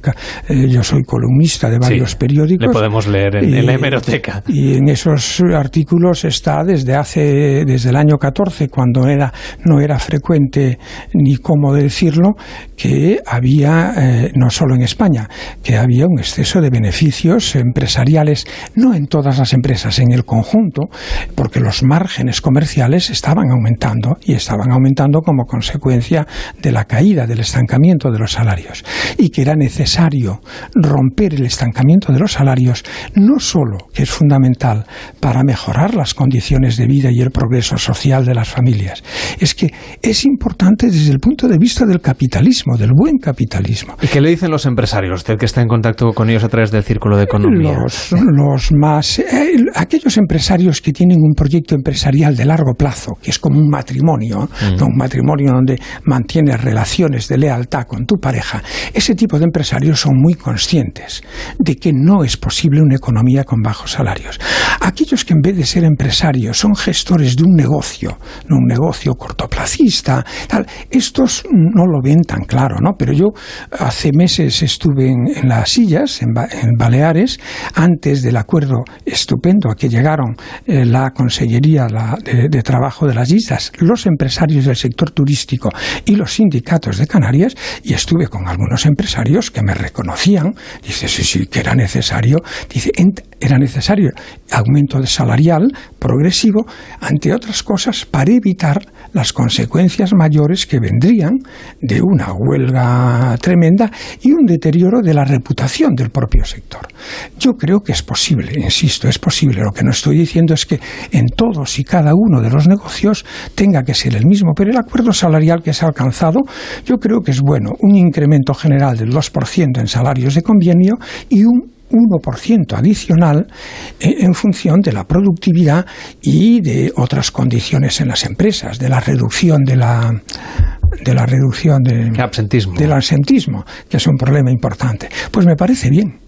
Me parece bien. Hoy hemos hablado del futuro de la economía, que ya es el presente, sobre la economía digital, con el catedrático de Economía y presidente de la Fundación del Círculo de Economía, Antón Costas. Gracias por venir a Onda Cero. Buenas tardes. Al contrario, gracias por la invitación. Es un placer.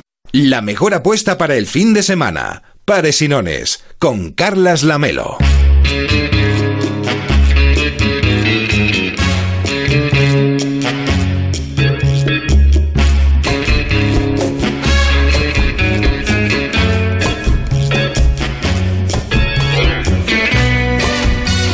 Son las nueve y media, las ocho y media en Canarias. Esto es Pares y Nones en Onda Cero. Y llevamos tiempo aprendiendo a hacer croquetas con nuestro podcast croquetero. Hoy volvemos a la escuela de cocina para escuchar el tercer capítulo, a ver si por fin aprendo a hacer croquetas.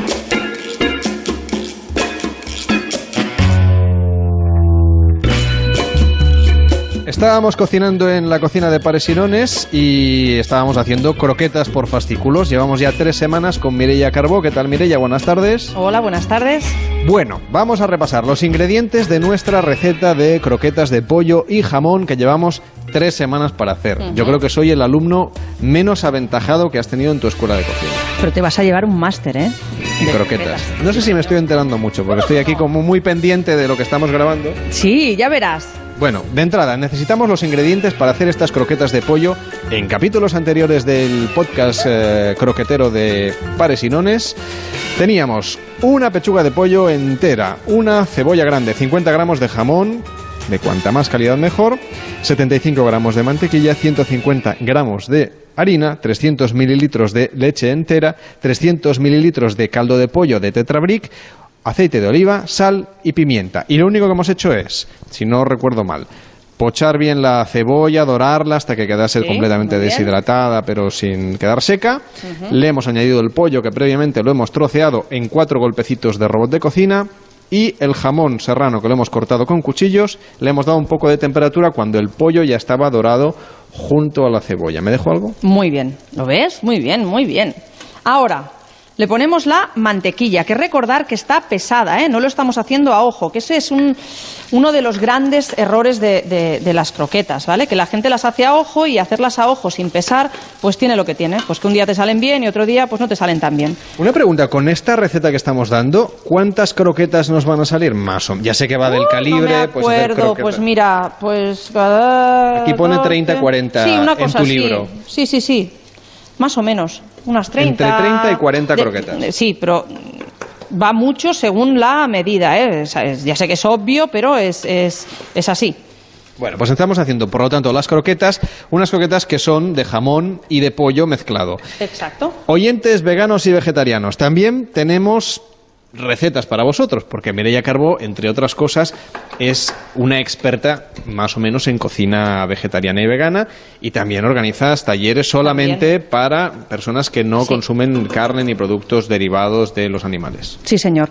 Tenemos cursos, mm, yo creo que espectaculares. Que además es muy gracioso porque la No gente... me vendas tanto la moto, ¿eh? No, no, es que la gente me llama, tú fíjate si es curioso y te preguntan, pero no haréis ensaladas, ¿no? Y dices, hombre, pues no, una ya lleva 18 años mm, dando clases de cocina y, y- y no. Porque, bueno, supongo que en algún sitio pasará, ¿no? Perdóname otra vez, Carlas, es Venga. que se nos va a quemar. No, mira. no, no, el directo es el directo. Esto es como Radio Estadio, tú no te preocupes. Se funde la mantequilla, ahora no podemos parar. Venga. Ahora es todo seguido. Echamos la harina. ¿Qué hay que hacer con la harina cuando la echas en la olla? Hay que cocinarla durante un minutito o dos incluso, ¿vale? Para que esas croquetas no sepan a harina cruda. Porque si no, pues eso, saben a, saben a harina. Está Mireia Carbó dándole vueltas a la cuchara de palo Sí. a una velocidad de vértigo, o sea, casi olímpica. Sí, señor. Porque además te diré más. La, la- la- A mí no me da pereza hacer la masa de las croquetas. Lo que da pereza es envolverlas. Que en el próximo episodio os explicaré cómo envolver croquetas es el para que desenlace de la el desenlace, para que no os dé mm, pereza hacerlas, ¿vale? Entonces, tú esto que quede bien bien cocinadito, Vamos a escuchar si te parece cómo le das Sí. vueltas. Y así suena más o menos como estamos con temperatura, estamos con una vitrocerámica, si tenéis cocina de gas pues ya es un poquito más a ojo. es, es inducción, ¿eh? Eh, inducción, perdón. rápida, en sí. el 10, de, ¿cuántos niveles tienes tú? 15. 15 del Yo tengo 10. altita. 9, perdón. 9 y el turbo. Bueno, pues mm, altito, lo tienes que poner así. Altito. Sí, altito. Venga, y ahora mirar. ¿Cómo tiene que estar eh, esos 300 mililitros de leche y 300 mililitros de caldo? Que podrían ser 600 de caldo si queréis. eh, mm, eh, Tirar un poco más la carne. No, no, no, me refiero que puedes poner leche y caldo o solo caldo. O solo leche, me da igual, ¿sabes? Mm, Mientras los Así dos. que hacemos mitad y mitad. Sí. Como el pollo y el, Eso el es. jamón. Y la gracia es que ambos dos estén o fríos o naturales. ¿Vale? Que no los calentéis aparte. ¿Sí? O sea, del tiempo, la cosa, Sí. ¿vale? Y ahora lanzamos en directo el, los 300 mililitros de, de caldo de pollo de Tetra Eso Brick es. y los 300 mililitros de leche entera también de Tetra Brick en este caso. Y sobre todo frías, ¿eh?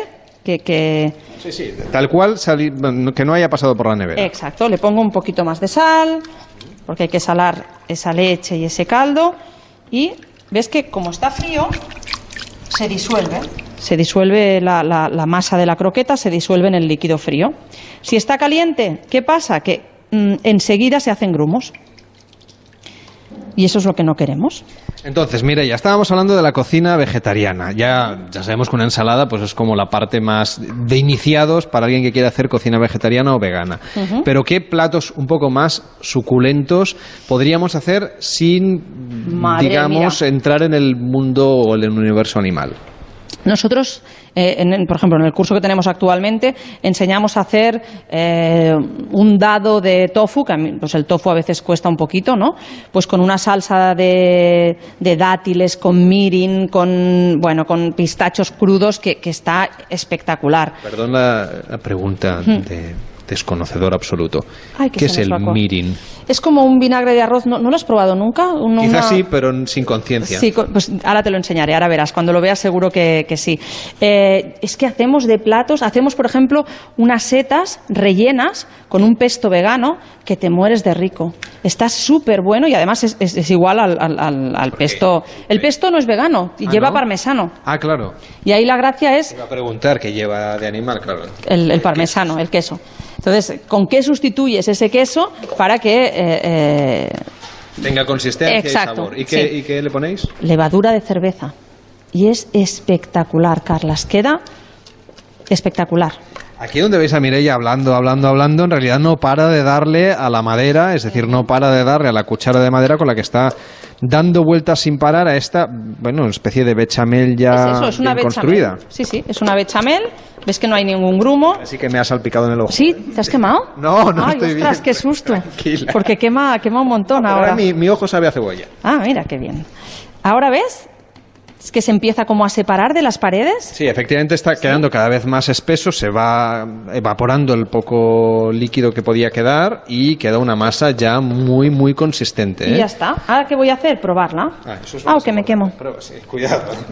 No estamos asegurados en este momento. Mm, buenísimo. Es broma. Sí, sí, no, no, yo sí que tengo un seguro en la escuela. También, que nos vamos, podríamos estamos. morir aquí ahora mismo. No, hombre, no hace falta tampoco, ¿eh? O sea, Haciendo con hacer las croquetas no, es preferiría- suficiente.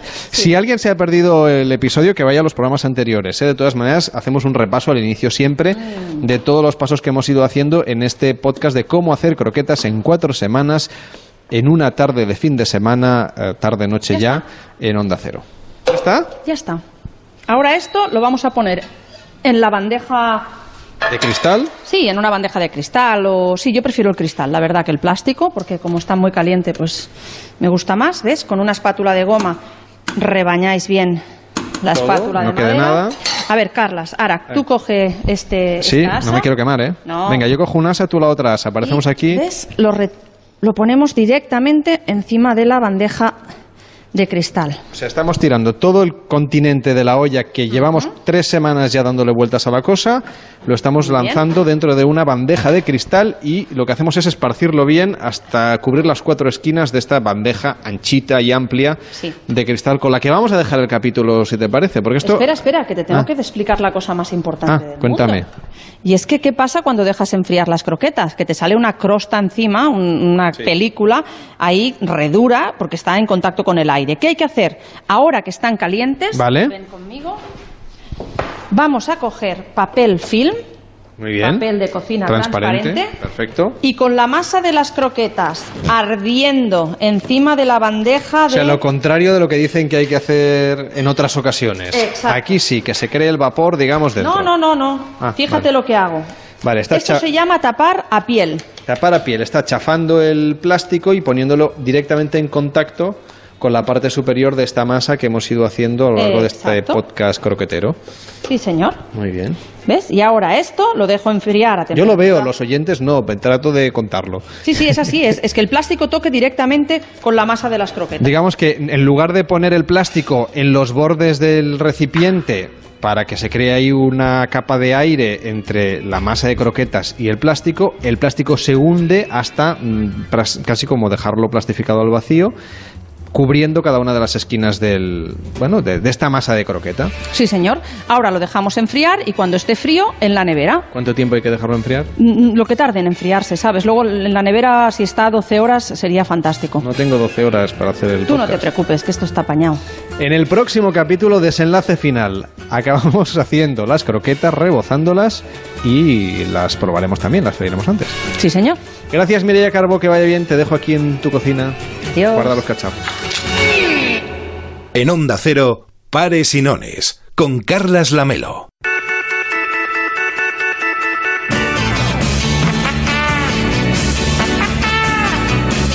Ahora comienza en Onda Cero, Pares o Nones, el concurso de Pares y Nones, 93 343 5450. 93 343 5450.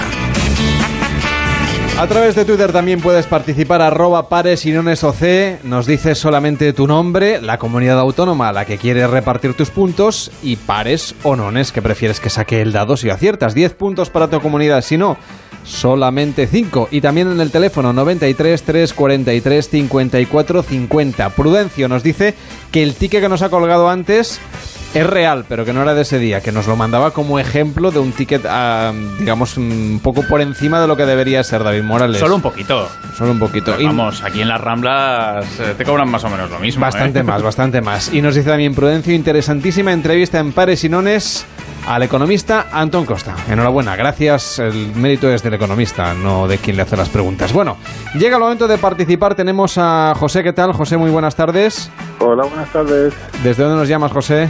Pineda de Mar, Barcelona. Desde Barcelona. ¿En los puntos para Cataluña? Sí. Para Cataluña, perfecto. Pues a ver si llega a superar a Castilla y León. ¿Pares o nones, José? Pares. Pares. Y sale un 5. Nones. Lástima, pero 5 puntos ya y Cataluña llega a la posición número 55. 93, 3, 43, 54, 50. ¿Qué tal, Blas? ¿Cómo estás? Buenas tardes. Hola Carlos, buenas tardes. ¿Desde dónde nos llamas? ¿O a Desde qué com- Murcia. Desde Murcia. ¿Los puntos para Murcia? Los puntos para Murcia tienen que ser nones. Nones. Pues vamos allá a ver qué sale en el dado. Un 6. Pares. Lástima, solamente 5 puntos. Un abrazo a Murcia, Bueno, que vaya bien. Vamos, vamos sumando. Pero Venga. que la comunidad autónoma es más pequeña, ¿eh? también tenemos que tenerlo en cuenta. Eso también es verdad, ¿eh? Eso también es verdad. Ahora hay que decir que Castilla y León es muy extensa, pero menos Muy poblada. ¿eh? extensa, eh, claro, pues eso también tenemos que tenerlo en cuenta. Bueno, pues venga, Andalucía y, y- y Cataluña y Madrid deberían estar eh, en cabeza. A ver si se animan. Murcia, de todas maneras, tiene muy buena posición. Está ahora mismo en segunda posición, empatado con Cataluña, con 55 puntos. ¿Qué tal, Estela? ¿Cómo estás? Muy buenas tardes. Hola, buenas. ¿Cómo estás, Estela? Muy bien, gracias. ¿Por qué comunidad autónoma quieres jugar? Por Asturias. A Asturias. Venga, a ver si estrenamos marcador para Asturias. ¿Pares o nones? Pare. Pares. Y sale un 4. Toma. Enhorabuena porque empata Asturias con Baleares 10 puntitos. Un abrazo a Asturias. Adiós Estela, buenas tardes. Gracias, hasta luego, adiós, adiós.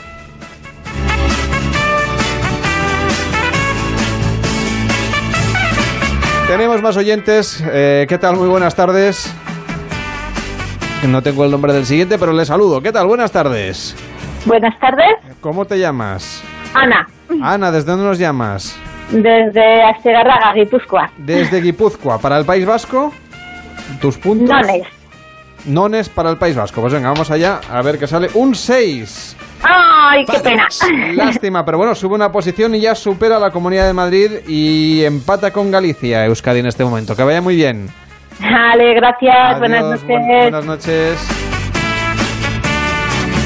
Hol- Hola Francisco, ¿qué tal? Buenas tardes. Hola, buenas tardes. ¿Desde dónde nos llamas, Francisco? Pues mira, yo soy de Granada. De Granada. Mi mujer de Venezuela. Vale. Vivimos en Madrid y estoy.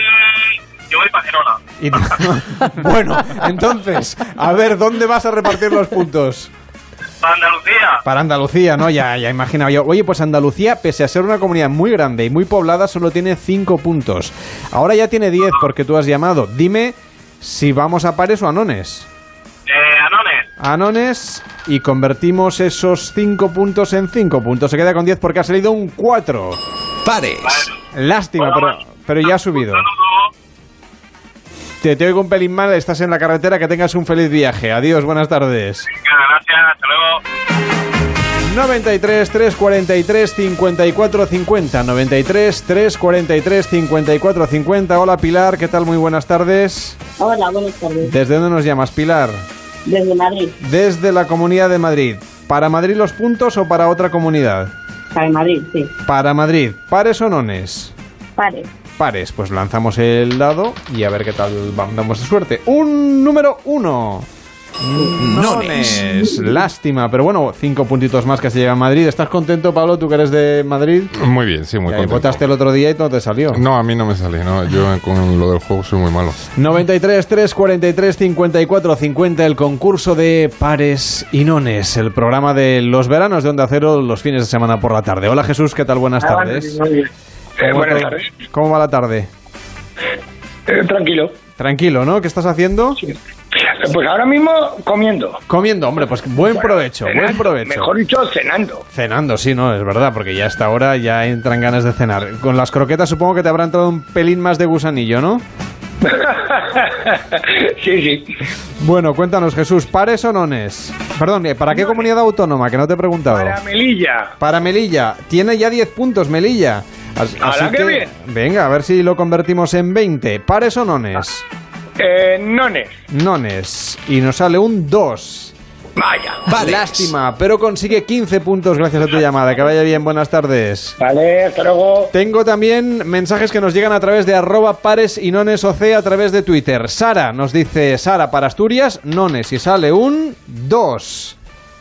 Pares. Lástima, pero 5 puntos para Asturias, que ya tiene 15. Y... Hoy no están muy acertados. No, ¿eh, hoy, el dado está al revés. Sale, ¿eh? sale al revés, sí, es verdad, ¿eh? ¿Qué tal, Toñi? ¿Cómo estás? Muy buenas tardes. Muy buenas tardes.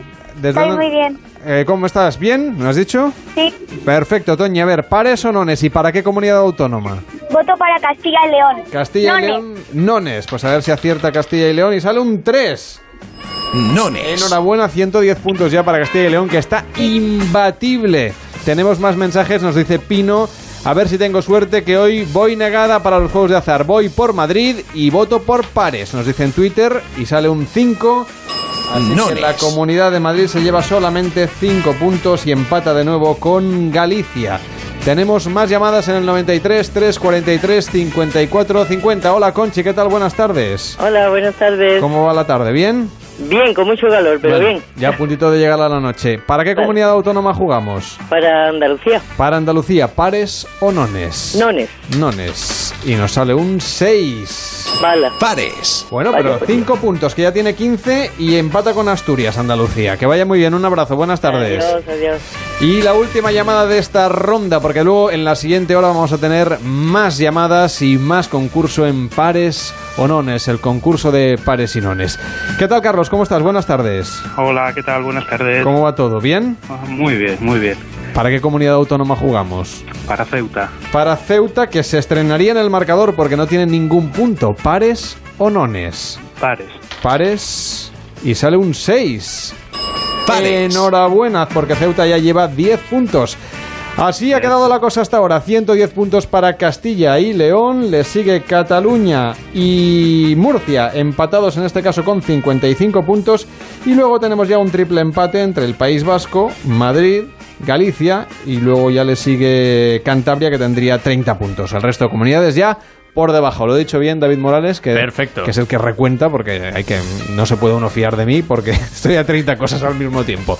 Bueno, pues nada, un placer haber concursado con vosotros. Nueva ronda de llamadas, ya podéis ir pidiendo turno. Hay muchas llamadas que se han quedado fuera, lo sé, pero podéis seguir llamando al 93 343 54 50.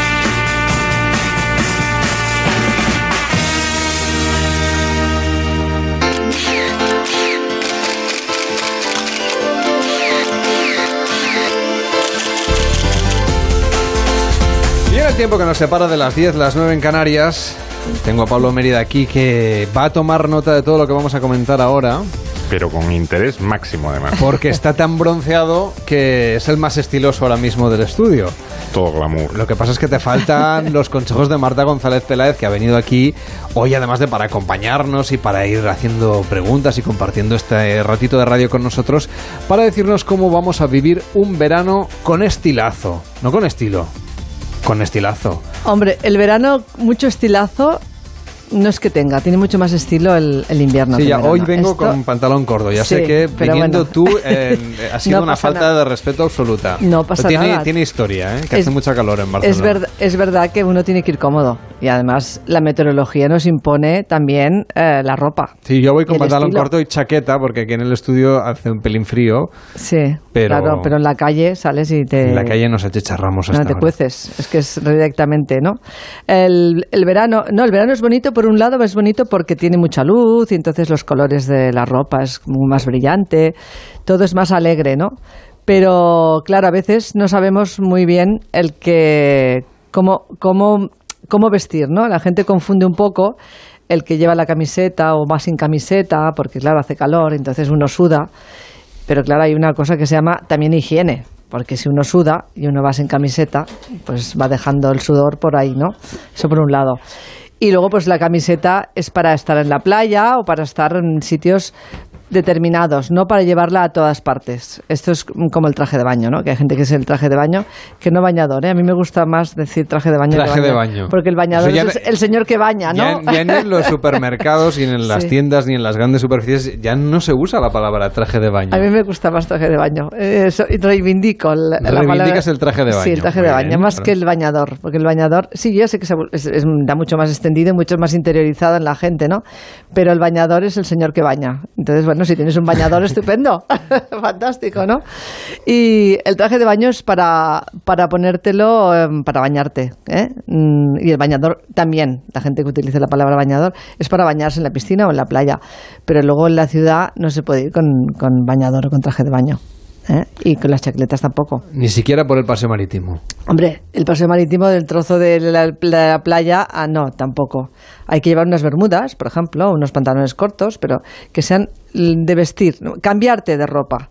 Entre otras cosas porque es más higiénico. Y en el caso de las mujeres, por ejemplo, eh, claro, ahí tienen más opciones, hay pareos, vestidos, ¿no? Sí, claro, porque las, las mujeres en ese sentido tenemos más, mm, más alternativas, ¿no? Entonces, un- si te pones un pareo, no queda tan mal como si vas con una camiseta de tirantes, como pueda ir un, podáis ir un hombre, ¿no? La camiseta de tirantes en algunos sitios está prohibido en las ciudades, ¿eh? Nada más que dejas la, la parte del, del, del litoral, no puedes entrar en la ciudad, nada más que toca- pisas asfalto, tienes que llevar una camiseta con manga corta. Pero no te da la sensación de que esas normas están ahí puestas, pero tampoco hay nadie que, Que las vigile. que vigile, que Sí. sancione. Tampoco Eh. sé si hay que sancionar o hay que dar más Hombre, yo sancionar no no, no llegaría tan lejos, ¿eh? No, a mí me parece que la gente tiene que cumplir una serie de normas y que es verdad que en verano todos nos relajamos, pero mm, yo creo que tampoco hay que sancionar. O sea, puedes advertir o puedes mm, a la gente aconsejar, pero sancionar me parece un poco fuerte, ¿no? Porque al final la libertad de la gente también está. Mientras no, no sea irrespetuoso con los demás, tampoco pasa nada. Te- Yo quería mm, hacerte una consulta, Marta. Eh, me da la sensación que en los últimos veranos, eh, quizá en ciudades de costa como es Barcelona, los pantalones cortos femeninos acortan cada, cada año más. Van Eh, menguando, es que hay sí, crisis y así se gasta menos tela. Y a mí me gusta, Sí. eh, pero, pero yo... Pero te- ponértelos tú. No, no, no, Verlos, verlos, Pero marítimo. desconozco si esto es glamuroso. Me refiero, si, si tiene estilo o no.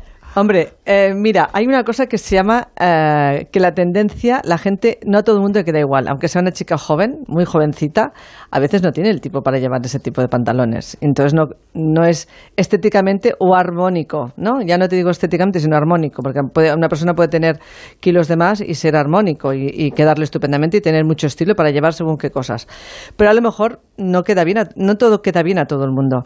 Entonces, si tú eres armónico, y tú das una imagen armónica y estética, ya da igual que te pongas. Es cierto que no es eh, lo más correcto del mundo llevar un pantalón muy, muy corto para según qué situaciones. Eh, que es muy mono, que se lleva, estupendo. Pero bueno, pues en la playa y después ya no. Eh, yo lo he visto incluso en una, en una ceremonia de graduación, mm, unos pantalones cortos. ¡Ay, qué horror!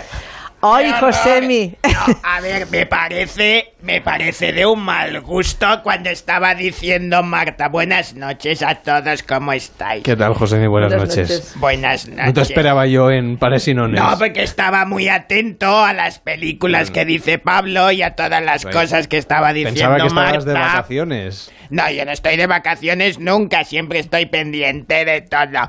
Y cuando decía esto de la gente que es armónica, y hay mucha gente que, que, es- que es como suena como una armónica, suena fatal. Por favor, que, que se pongan pantalones, que la gente salga vestida de casa a poder ser y que dejen de hacer esa- esas esas bobadas de, de grabarse con el coche en marcha, que, que se bajan y se van haciendo fotografías. Esto es horrendo. Por favor, Marta, pon un poco de orden. Sí, Josemi, yo ya sé que a usted no le gusta el verano tampoco. ¿eh? Siempre No, e- es horrendo. El verano, por favor, que lo quiten ya. Quien, quien pueda que lo quite. Hombre, no, pero usted, usted además que sale, se sale de noche, que como tiene tantísimos smokings y tantísimas chaquetas de estas de hilo maravillosas Claro. que se puede poner, pero claro, no todo el mundo está dispuesto a pasar un poco de calor, porque claro, ponerse una camisa, aunque sea de hilo, de seda, y encima una chaqueta tipo americana, ah, como que a veces es doble tela y con estos calores no todo el mundo está dispuesto a, a- a pasar el calor, como he dicho, vaya. Yo te quería preguntar, ya que tenemos a Pablo aquí, tú cuando ves una película estás analizando todo el rato a ver eh, si cumplen el protocolo. ¿Hay alguna que te haya llamado? Lo digo porque si lo puedes comentar con Pablo o alguna cosa. Es que disfruto tanto con vosotros, Hombre. que es una maravilla. Hay, hay muchas, ¿eh? Hay muchas. Hay una muy tópica y muy típica, que la ponen además en, casi todos los cursos y, muchos ejemplos de muchos libros de protocolo, que es la de Pretty Woman, cuando va al restaurante y piden los escargots, los caracoles, y ella no sabe cómo comerlos, ¿no? Entonces se les salta el caracol.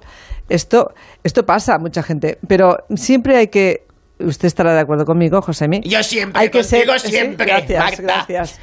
hay que ser, hay que ser natural. Es decir, si uno no sabe comer una cosa, no tampoco hay que esforzarse en coger un cubierto raro que uno no conoce y que no ha utilizado nunca.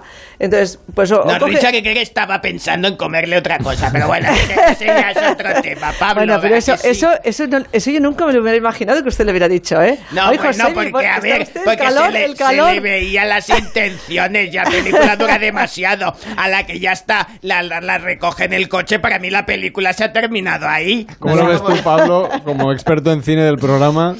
A ver, yo creo que... Nunca habías analizado Pretty Woman. No, atención a, no. atención No, yo lo digo reto. porque como además la, la reponen en televisión cada mes o cada dos meses, pues eh, a mí me preguntan a veces los alumnos. No, pero yo supongo que sí, ¿no? Es lo que comentaba Marta, que, que el cine a veces sí que te puede servir a, a veces de indicativo. Sí. Otras veces quizá no, todo lo contrario, ¿no? Es Depende cierto, qué, película, pero bueno, para mm, de alguna manera sí que eh, es un medio de comunicación que impone tendencias y, y modas porque se fija mucha gente, ¿no? En, Sí, y además en según qué escenas la gente desarrolla una escena cotidiana Mm. que si tiene un cierto nivel, pues esa esas personas se comportan pues con cierto nivel. Y entonces se comportan pues eso, comiendo bien, yendo bien vestidos. Un poco es el ejemplo para otras personas, porque al final todos vamos por imitación, ¿no? Y eso está bien. Y si está bien hecha esa- ese guion y está bien hecha esa escena, es bueno porque la gente es una lección, es pedagógico, con lo cual Jamás me hubiese imaginado yo acabar hoy el- esta hora de programa hablando de Pretty Woman. En. Bueno, es que yo le he puesto porque es que me preguntaron el otro día en una clase y me, y me dijeron, oye, por cierto, ¿qué, qué, Nos qué lo crees? cuentas a la vuelta del boletín Vale, Noticias en perfecto. Onda Cero y a Seguimos. la vuelta más historias en Pares y Nones. Esto es Onda Cero. Hablaremos de dinosaurios. Hasta ahora mismo.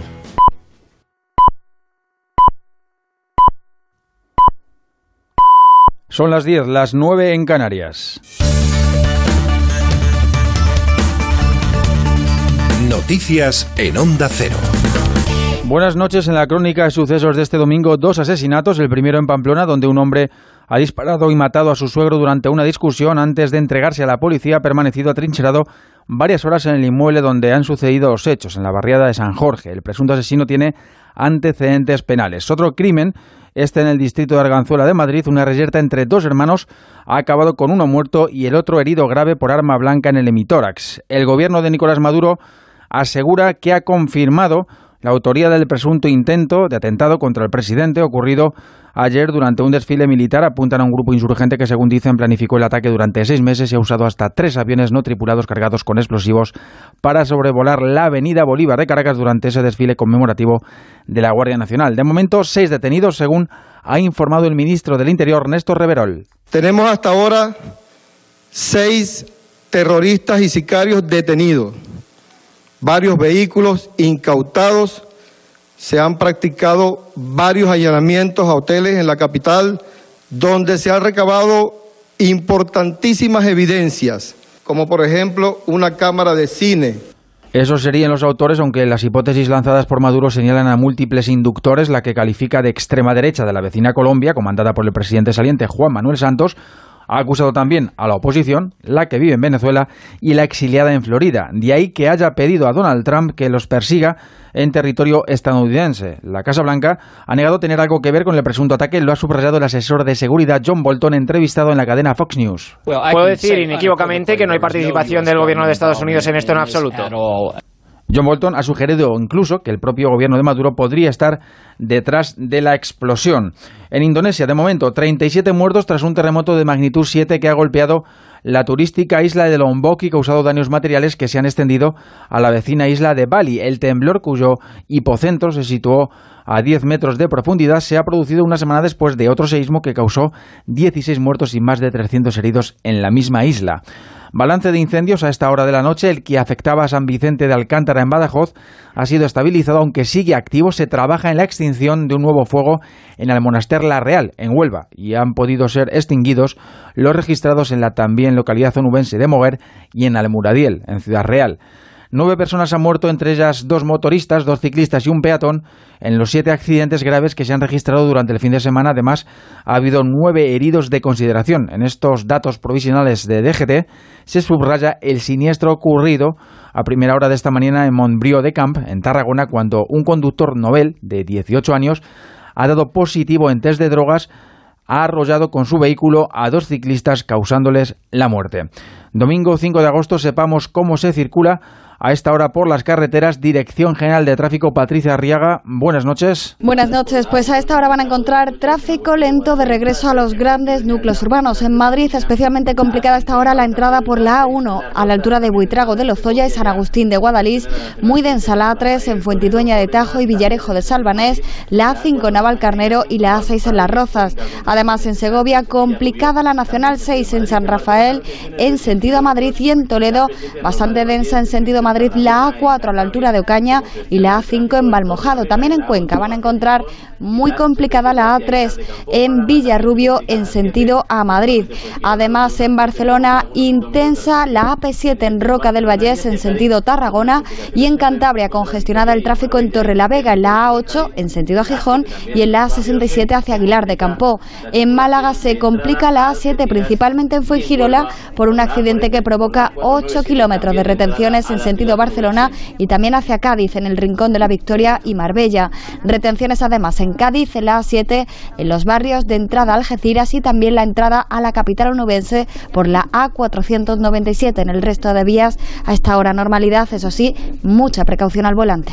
Muchos problemas todavía a las 10 de la noche. Noticias del deporte, Juan Martínez Clavijo. Día histórico para el deporte femenino español después de la victoria de Carolina Marín en la final del Mundial de Badminton. La onubense se impuso a la India a pusarla en dos sets, convirtiéndose así en la primera jugadora que consigue tres oros mundialistas. Ya por la tarde, la selección femenina de hockey hierba lograba su primera medalla en un mundial después de ganar 3 a 1 a Australia en la pelea por el bronce. En fútbol, Tomás Lemar y Gelson Martins han debutado con el Atlético de Madrid en el empate a uno del club colchonero ante el Stuttgart y el Barcelona presentarán mañana a Arturo Vidal a la una de la tarde. Ya acabamos con los europeos de natación, donde Melanie Costa y Hugo González se han clasificado para la final de los 200 metros libres. Además, el cuarteto español ha acabado quinto en la final del relevo 4x200 con récord nacional incluido de César Castro en la primera posta. Más noticias a las 11, a las 10 en Canarias y en todo momento en nuestra web onda cero.es. En verano, a muchos les toca trabajar. Si eres de los que se queda, conecta con nosotros. Tampoco cerramos por vacaciones y queremos que lo pases lo mejor posible. Onda Cero, tu radio. Buenas, vengo de Securitas Direct a instalar la alarma. Gracias por venir tan rápido. Necesito instalarla hoy urgentemente. No se preocupe. ¿Ha sufrido algún robo? No, no, es que nos vamos mañana de vacaciones y queremos dejarla puesta para irnos tranquilos. Protege lo que más importa con Securitas Direct, la compañía que responde en segundos. Llama ahora al 945 45 45 o calcula online en securitasdirect.es. Lucy tiene mucho que aprender en el cole, pero son demasiados libros y pesan mucho. Así que hoy Lucy tendrá que llenar la mochila apoyándola sobre el escritorio y colgársela a la espalda aprovechando su altura. De esta manera Lucy podrá ir feliz al cole sin que le duela la espalda. Una lección más en la mochila. Fundación A3 Media y tú, juntos por la educación.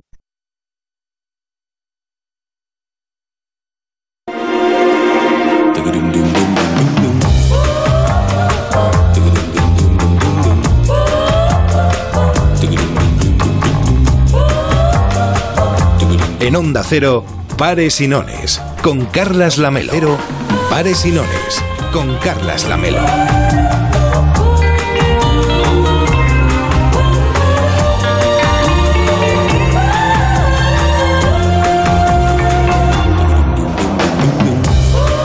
Noche y seis minutos y medio, las nueve y seis minutos y medio en Canarias. Esto es Pares y Nones en Onda Cero. Nos queda una hora y media de programa antes de que llegue el transistor y muchísimas cosas que explicaros. Por ejemplo, vamos a hablar de dinosaurios, pero empezábamos el programa hablando de películas de televisión, perdón, de películas de animación en este caso, que os hayan marcado la vida o la infancia y que recordéis con muchísimo cariño. Nos podéis mandar notas de voz por WhatsApp al 676 760 908. Hola, mis pelis preferidas de animación son El viaje de Chihiro, Las 12 pruebas de Asterix, Akira y Wally. Yo creo que en orden de preferencia. Es muy variado, ¿no? Gracias, Pablo? un abrazo, hasta muy luego. picadito.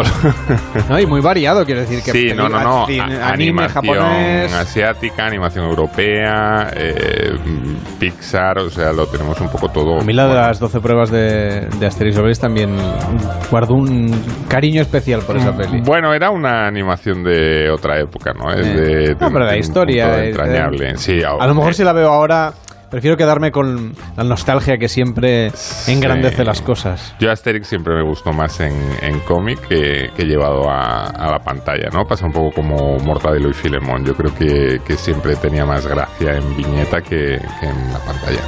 No sé si hay alguna película de dibujos animados, Marta, que recuerdes de tu infancia o... Bueno, no, no hace falta que sea de la infancia.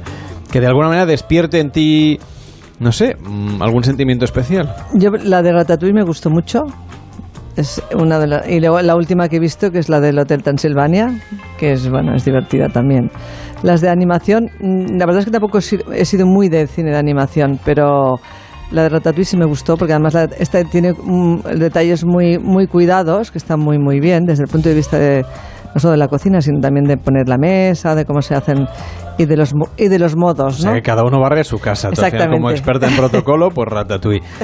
A mí me gustó mucho de pequeño, no sé si la viera ahora qué tal, es una historia un poco tremenda, la de En busca del Valle Encantado. Adiós. Las navidades buscando a piecitos y, y- bueno, siguiendo a piecitos en su Pero familia. entiendo que me hablas de, de la primera. Sí, claro. Porque creo que es una saga de unas 155.000 películas. Pero yo recuerdo haber visto la primera y además de manera insistente, que cada Navidad la Bien. Programaban una y otra vez. Mm, mm. No, no voy a. Pero vamos, hace mucho tiempo. No voy a opinar al respecto. Y luego las clásicas de Walt Disney, ¿no? Claro. Pero esto de piecitos la traigo a colación porque es de lo que vamos a hablar ahora. No es que yo Ya- tenga una ya nostalgia te aquí veía de- de piecitos, sino que vamos a hablar de la extinción de los dinosaurios. Porque los domingos hasta ahora en Pares y Nones hablamos de ciencia. A las 10 y 10, las 9 y 10 en Canarias, la teoría más extendida acerca de la desaparición de los dinosaurios de la faz de la Tierra es la del meteorito, una gran roca de origen extraterrestre que debería haber impactado hace unos 65 millones de años en lo que hoy sería la península del Yucatán, en México. Ese violento choque abrió un cráter submarino de unos 200 kilómetros de diámetro y los gases que se desprendieron alteraron el clima y sucedieron una serie de cosas que acabaron con los dinosaurios y con más del 70% de todas las especies vivas del planeta. Pero esta no es la única teoría. Los humanos nos creemos dueños de nuestro destino. En realidad, solo somos peones en el juego de la vida. Los antiguos señores de nuestro planeta, los dinosaurios, reinaron durante 150 millones de años. Pero incluso ellos, al final, fueron derrocados. Lo que causó su extinción podría anunciar el fin de los días para nuestra civilización. ¿Llegó el Armagedón en un instante de horror? Billones y billones de meteoritos impactaron contra la atmósfera todos al mismo tiempo. Había una nube de gas venenoso que se extendió sobre la Tierra. En tres meses todos los dinosaurios del planeta habían muerto. ¿O fue una muerte larga y lenta en un mundo peligroso e implacable? Los dinosaurios estaban condenados, tanto si un asteroide impactaba contra la Tierra como si no. Los dinosaurios eran patos esperando a que los cazasen, como si estuviesen programados para el fracaso. La respuesta lleva a una sorprendente conclusión. No tenemos prueba alguna de que un solo dinosaurio viviese lo suficiente para ser eliminado por el meteorito, ninguna. Y esto le sorprenderá sobremanera. Lo que creemos saber sobre qué causó la extinción de los dinosaurios no es toda la historia. La realidad da mucho más miedo. El pasado es el prólogo. El destino final de la humanidad se revela en la historia de el primer apocalipsis. Y sumamos otra teoría. Investigadores de la Universidad de Albany en Estados Unidos creen que la historia puede contarse de otra manera y que no fue la roca espacial la única culpable del exterminio. Aseguran en una investigación muy reciente que se ha publicado el mes pasado que fue la aparición de plantas tóxicas combinada con la incapacidad de los dinosaurios para asociar el sabor de ciertos alimentos con el peligro, y que así, según esa teoría, fueron muriendo hasta que ya llegó el meteorito que acabó definitivamente con ellos, pero que para entonces había menos dinosaurios de los que solían existir en nuestro planeta. Para poner un poco de luz a este tema, saludamos a esta hora, a las 10 y 12, 9 y 12 en Canarias, a Francisco Gasco, que es investigador colaborador del Grupo de Biología Evolutiva de la UNED. ¿Qué tal? Muy buenas noches. Hola, buenas noches. ¿Qué tal? ¿Cómo estáis? La pregunta, la, la, obvia sería ¿por qué se extinguieron los dinosaurios? ¿Cuál es la teoría buena? Yo sé que hay varias, que hay una que está como mucho más aceptada, que parece que hay más evidencia sobre ello, pero ¿cuáles son las líneas de investigación en este momento sobre el pasado de la Tierra y sobre todo el, el fin de los dinosaurios? Bueno, eh, la verdad es que a mí siempre me gusta apuntar que tanto en, en, ciencia como en concreto en paleontología y bueno en ciencias de la vida y de la Tierra en general, hablar de una única causa de algo es, como ser demasiado simplista. En el caso de la extinción de los dinosaurios se reduce casi siempre, todo a lo del meteorito y el meteorito es verdad que, que tenemos una sólida evidencia de que ocurrió, o sea, sabemos que se que impactó al menos una roca de al menos 10 kilómetros de diámetro en la península de Yucatán y que puede que incluso hubiera impactos secundarios, como por ejemplo en el Índico, eh, y que evidentemente se desencadenó toda una, una catástrofe natural, digamos, en relación a esto, con pues eso, la fuerza del impacto, los tsunamis, eh, incendios relacionados y demás, eh, y que tuvo lugar una, una especie de episodio que a veces se ha denominado como de invierno nuclear, que una especie de consecuencias para la propia para la propia atmósfera que estaría llena de hollín, llena de, de partículas en suspensión, Está claro que esto hizo que los dinosaurios y que la mayoría de grandes vertebrados en aquel momento desaparecieran, pero no se puede descartar que hubiera algunos linajes que estuvieran ya decayendo, que hubiera algunos linajes, unos linajes menos diversos que anteriormente, que igual eh, localmente en algunos lugares eh, hubiera, hubiera, producido alguna mortalidad de algún, por alguna otra razón. Entonces, digamos que es verdad que ocurrió lo del impacto meteorítico y es verdad que es con mucha posibilidad, con mucha probabilidad, la mayor causa de esta gran extinción en masa.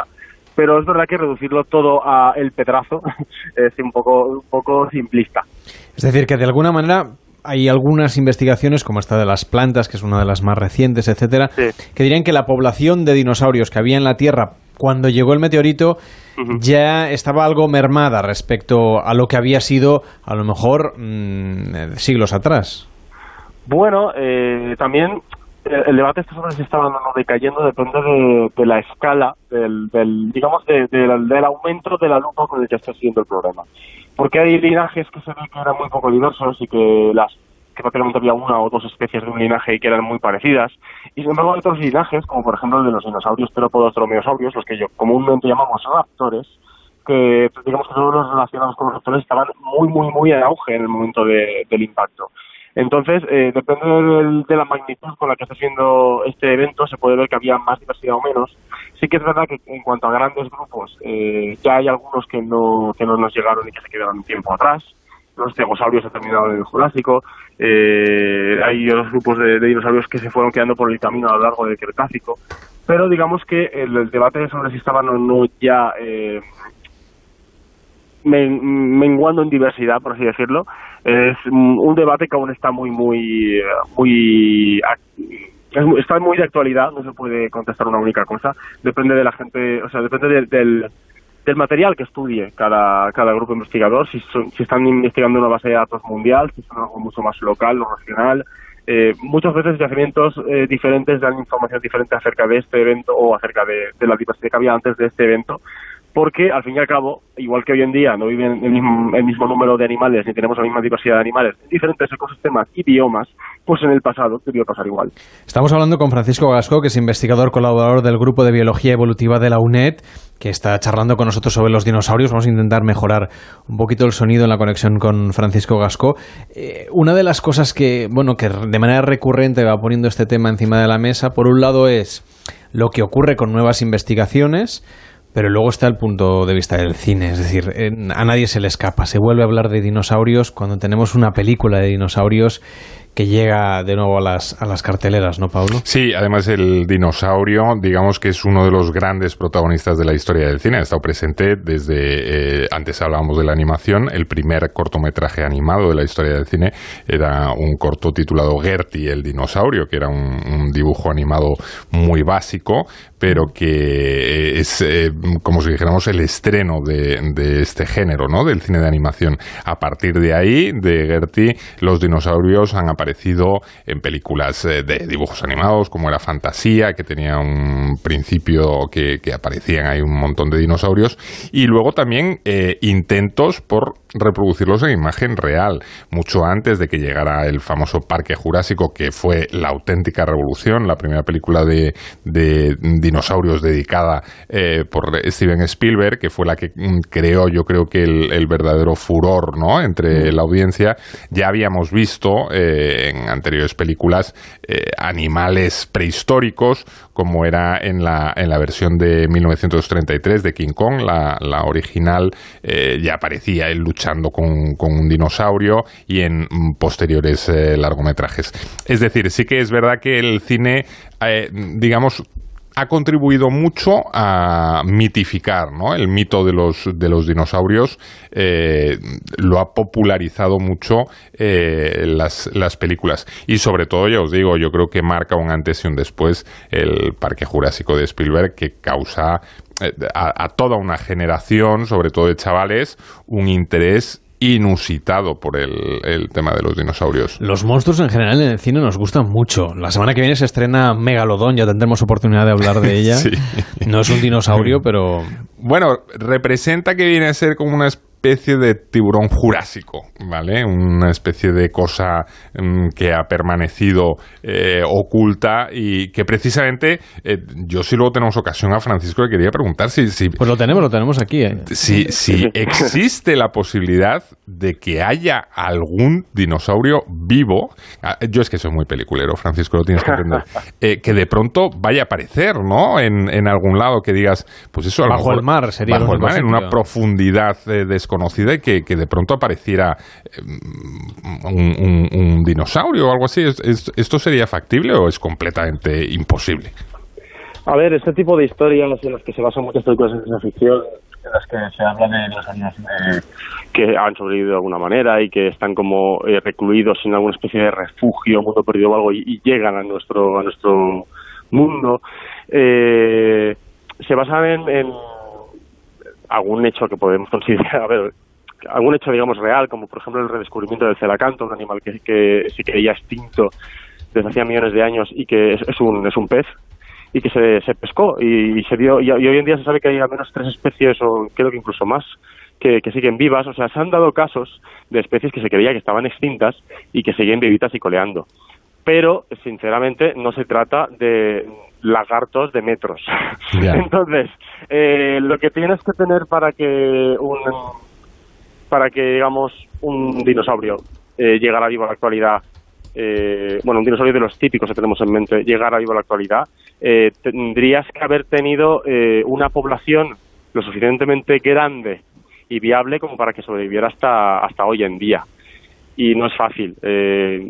Una población a lo largo del, del tiempo o acaba teniendo muchos problemas si, si está encerrada en un lugar por problemas de consanguinidad y demás. eh, por eso es muy difícil que, que algo tan, tan, tan recluido sobreviva mucho tiempo. O sea, algo, por ejemplo, más- por ejemplo, lo del el mito del monstruo del lagonés, eso no cuela ni para atrás, ¿no? Eh, no, no tiene manera de colar. O sea, yo soy el primero que, como parafraseando al, al, al personaje del agente Mulder de, de Expediente X, yo soy el primero que quiero creer. Quiero, quiero alguna vez ver esas cosas por mí, por, por mí mismo, pero es verdad que no, no tiene ni pies ni cabeza porque es imposible que, que en un lago, como el lago Ness, por ejemplo, haya podido sobrevivir un- una población de reptiles marinos parecidos a los que se describen, eh, que además los reptiles como reptiles que son y no son peces, respiran aire, tendrían que estar saliendo. Si además eh, tuvieran conexión con el mar y en realidad fueran animales más bien marinos que asomaran por el lago, también los veríamos. Habría casos de... de quiero al- al final estos bichos de varios metros se hubiesen, se hubiesen visto mucho más que simplemente en cuentos de folclore. Es, es, es una y además eso, que, que básicamente eh, estamos hablando de animales que se hubiesen dado por extintos hace 65 millones de años y que de los cuales también tendríamos que haber encontrado registro fósil durante esos 65 millones de años. Es muy difícil, quiero decir, no es un portal interdimensional en plan ciencia ficción del pasado al presente que, que vea este lago, ¿no? Estamos hablando de que eh, están hablando de, de la supervivencia de animales eh, que hubiesen habido generaciones y generaciones de ellos durante estos millones de años viviendo en ese lugar o en lugares cercanos y de los cuales tendríamos que haber encontrado registro fósil. Y no es así. ¿Cuál sería el primo más cercano de, los, de las especies que están vivas en la Tierra que, bueno, que tenga un parentesco más directo con, con lo que serían los dinosaurios? Bueno, pues eh, la buena noticia es que tenemos un grupo entero de dinosaurios vivos en la actualidad y que científicamente son considerados dinosaurios de pura cepa, que son las aves. Eh, eso, es- eso es así, o sea, ya está comprobadísimo, está aceptadísimo.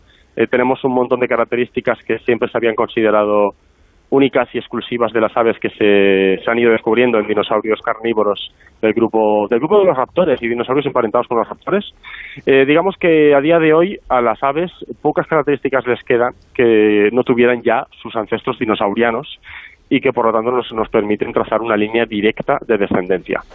Entonces, eh, la buena noticia es esa, que los, los dinosaurios siguen vivos, siguen habiendo dinosaurios vivos hoy en día y que son las aves. Y bueno, unos primos eh, un poquito más lejanos, pero primos, eh, serían los cocodrilos, porque tanto los cocodrilos como los dinosaurios pertenecen al grupo de los arcosaurios. Sí, es lo que yo te quería preguntar. Hola, buenas tardes. Eh, el ¿Por qué los cocodrilos han sobrevivido y no han, no han sobrevivido los dinosaurios? Porque al final dicen que incluso el cocodrilo tiene, bastante, tiene córtex y es bastante más evolucionado de lo que en principio se creía, ¿no? Bueno, yo no soy especialista, te pregunto a ti, por- igual estoy metiendo la pata y estoy diciendo tonterías, pero Pues la verdad es que es- sigue siendo un poco eh, bastante misterioso todo el tema este de la extinción, porque hay animales que sobrevivieron y otros que no. Em, por ejemplo, los cocodrilos lo que sí que tienen es que siguen, si- por mucho que sean reptiles de gran tamaño, siguen siendo reptiles de sangre fría, como tal, y pueden aletargarse de cierta manera. No necesitan tanto consumo de alimento, tantos recursos como necesitamos los animales de sangre caliente. Esta es una de las eh, eh, una de las muchas razones que se suele dar eh, a favor del argumento de que los dinosaurios tendrían sangre caliente, por ejemplo, de que eh, se quedaron en un evento de, de este tipo, de que, de, que, de que se extinguieron. Sabemos que muchos dinosaurios eran de gran tamaño y por, por lo tanto acumularían calor en sí mismo, fuera que fueran de sangre caliente o no. Eh, un proceso que solemos llamar gigantotermia, o in- incluso, gracias a que sabemos que muchos tenían plumas y plumas primitivas eh, y estaban, por lo tanto, aislados de su medio, estos animales tenían que conservar su propia temperatura, porque un animal que no es capaz de mantener su propia temperatura no puedes ponerle un aislante térmico. Entonces, eh, no sé, eh, hay muchas eh, teorías para dar y vender, pero es posible que los cocodrilos, precisamente por no tener un metabolismo tan, tan, tan activo como el de los dinosaurios, porque sangre caliente o no, lo que sí que sabemos gracias al estudio de los huesos de los dinosaurios al microscopio es que sabemos que tenían un metabolismo comparable al de las aves, al, al de sus descendientes las aves, o al de los mamíferos, a nuestro propio metabolismo. Entonces eran animales que quieras que no, eh, necesitan muchos recursos, mucho alimento para vivir, para reproducirse y todo. Y eh, en condiciones eh, malas, en condiciones así poco chungas, digamos, usando el coloquialismo, pues estos animales pues eh, lo pasan mal. Mientras que animales con, con menos necesidades de recursos pues salen un poquito más campantes. No puedo dejar de preguntarte, Francisco, por, por otro de tus pasiones, que es el mundo del CrossFit. Es que hemos encontrado en internet tu canal de YouTube hablando de dinosaurios, tu perfil de Twitter hablando de dinosaurios, incluso entrevistando a Bayona, pero es que tienes otro perfil de, tu- de Twitter donde se te ve levantando pesas como un loco. Sí, bueno, es una afición que cogí hace unos pocos añitos y me volví loco por, por todo el tema este deportivo. Es, es, es una especie de Pero competición arra- con- arrastras piedras, arrastras pesas de... de- bueno, en es, fin. es- lo que me gusta, es lo que me gusta. Te has hecho un tiranosaurio. Bueno, un placer haberte tenido hoy con nosotros, eh, Un placer. Francisco, y que vaya muy bien. Hasta la próxima. Buenas noches. Muchas gracias. Hasta luego.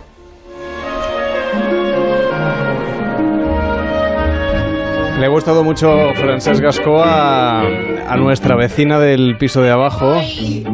Que ha venido, ha venido en cuanto ha oído hablar de dinosaurios le ha encantado, pero ha venido directamente a mirarme la pantalla del ordenador. Sí, Porque le ha gustado las fotos de Francisco, eh, de Francesc Gascó eh, sin camiseta. yo quería... Venía el hombre a hablar de dinosaurios, que era lo suyo. Sí, ha sido una pena que ya se haya tenido que ir porque yo, yo soy del Jurásico. Ya, ya, ya. Yo nací en el Jurásico y digo, igual... Pues tiene, tiene elementos para aportar a esta historia. Sí, yo tengo unos intereses con el chico este que me venga a investigar a casa cualquier día. Estoy libre los martes, los jueves y los viernes. Los otros días no, porque quedo con mis amigas para las cartas y todo esto. Pero estos días, si quiere venir, Bueno, me quería preguntar... tendrá que ir a buscar. Usted o a Valencia o a Madrid, que es donde, eh, donde trabaja y vive. Pues voy, yo voy encantada. Yo quería haberle preguntado a ver si había encontrado por ahí restos de mi marido. Porque de esa- se fue a por tabaco, no, porque entonces no había tabaco. Pero no sé si fue en el Pleistoceno o en- no me acuerdo, hace mucho tiempo. Digo, eh, sangre fría tenía. O sea que igual, igual por ahí lo encuentran. Le digo que si se lo encuentra, que, que pase por casa, que tengo unas cosas que comentarle. Le voy a pedir que se quede hasta el final del programa, si no le parece mal. Aquí se está ¿Ha cenado ya? No, Vaya. Yo pensaba que ya que bajaba del piso de arriba de, de Onda Cero. yo me cenaba al Francisco Casco. Muy bien, pues le invito a que se quede un ratito más, porque nos vamos a ir a la playa directamente para disfrutar de nuestra tertulia en la playa sobre series de televisión. En Onda Cero, Pares y Nones, con Carlas Lamelo.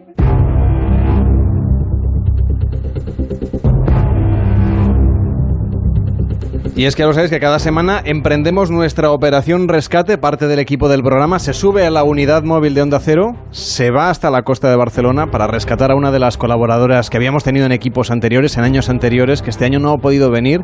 Está redactando su tesis doctoral, pero vamos allí. Y vamos allí y nos vamos a la playa y desde allí hacemos tertulia. Subiditos a la unidad móvil de Onda Cero, vamos a de nuevo al rescate de Raquel Crisóstomo con Óscar González. ¿Qué tal, Óscar? ¿Cómo estás? Buenas noches. Muy buenas noches. Vamos a hablar de series de televisión en la playa, una tertulia grabada en la playa del mar Mediterráneo en Sitges. Hoy nos vamos a acercar de nuevo hasta Vilanova y la Geltrú, en realidad, para disfrutar de un beach club. Hemos buscado un sitio un pelín más exclusivo, con un poquito de sombra que la Sí, semana pasada. acondicionado que hace falta. Yo casi ya cogí quemaduras de segundo grado. Sí, yo estaba ahí asfixiado. Bueno, pues estamos aquí en la unidad móvil. Enseguida llegamos hasta nuestro destino para saludar a Raquel Crisóstomo, que la arrancaremos de las garras del mundo intelectual para llevarla a ver una serie de televisión que aquí se puede ver en España en HBO, aunque es una producción del canal Starz en Estados Unidos, y que se llama Counterpart. Y es una serie que los que eran fans de Fringe, por ejemplo, pues le verán bastantes puntos en común porque juega con la idea de universos paralelos. Y es un tema de fondo que es muy muy interesante porque todo se mezcla con una trama de corte de género de espías. A ver, David Sarballo, como fan de Fringe. Bueno, es que un- una serie que los premios la trataron muy injustamente, pero que para los que la hemos seguido es, vamos, eh, inolvidable totalmente. Hoy en Paresinones, Counterpart es la serie de esta noche en nuestro podcast en la playa. Entro por esas puertas todos los días y hago mi trabajo. Y a veces me asusta. No sé lo que hacemos aquí. Alguien ha cruzado desde el otro lado. Disculpe, ¿el otro lado? No se asuste.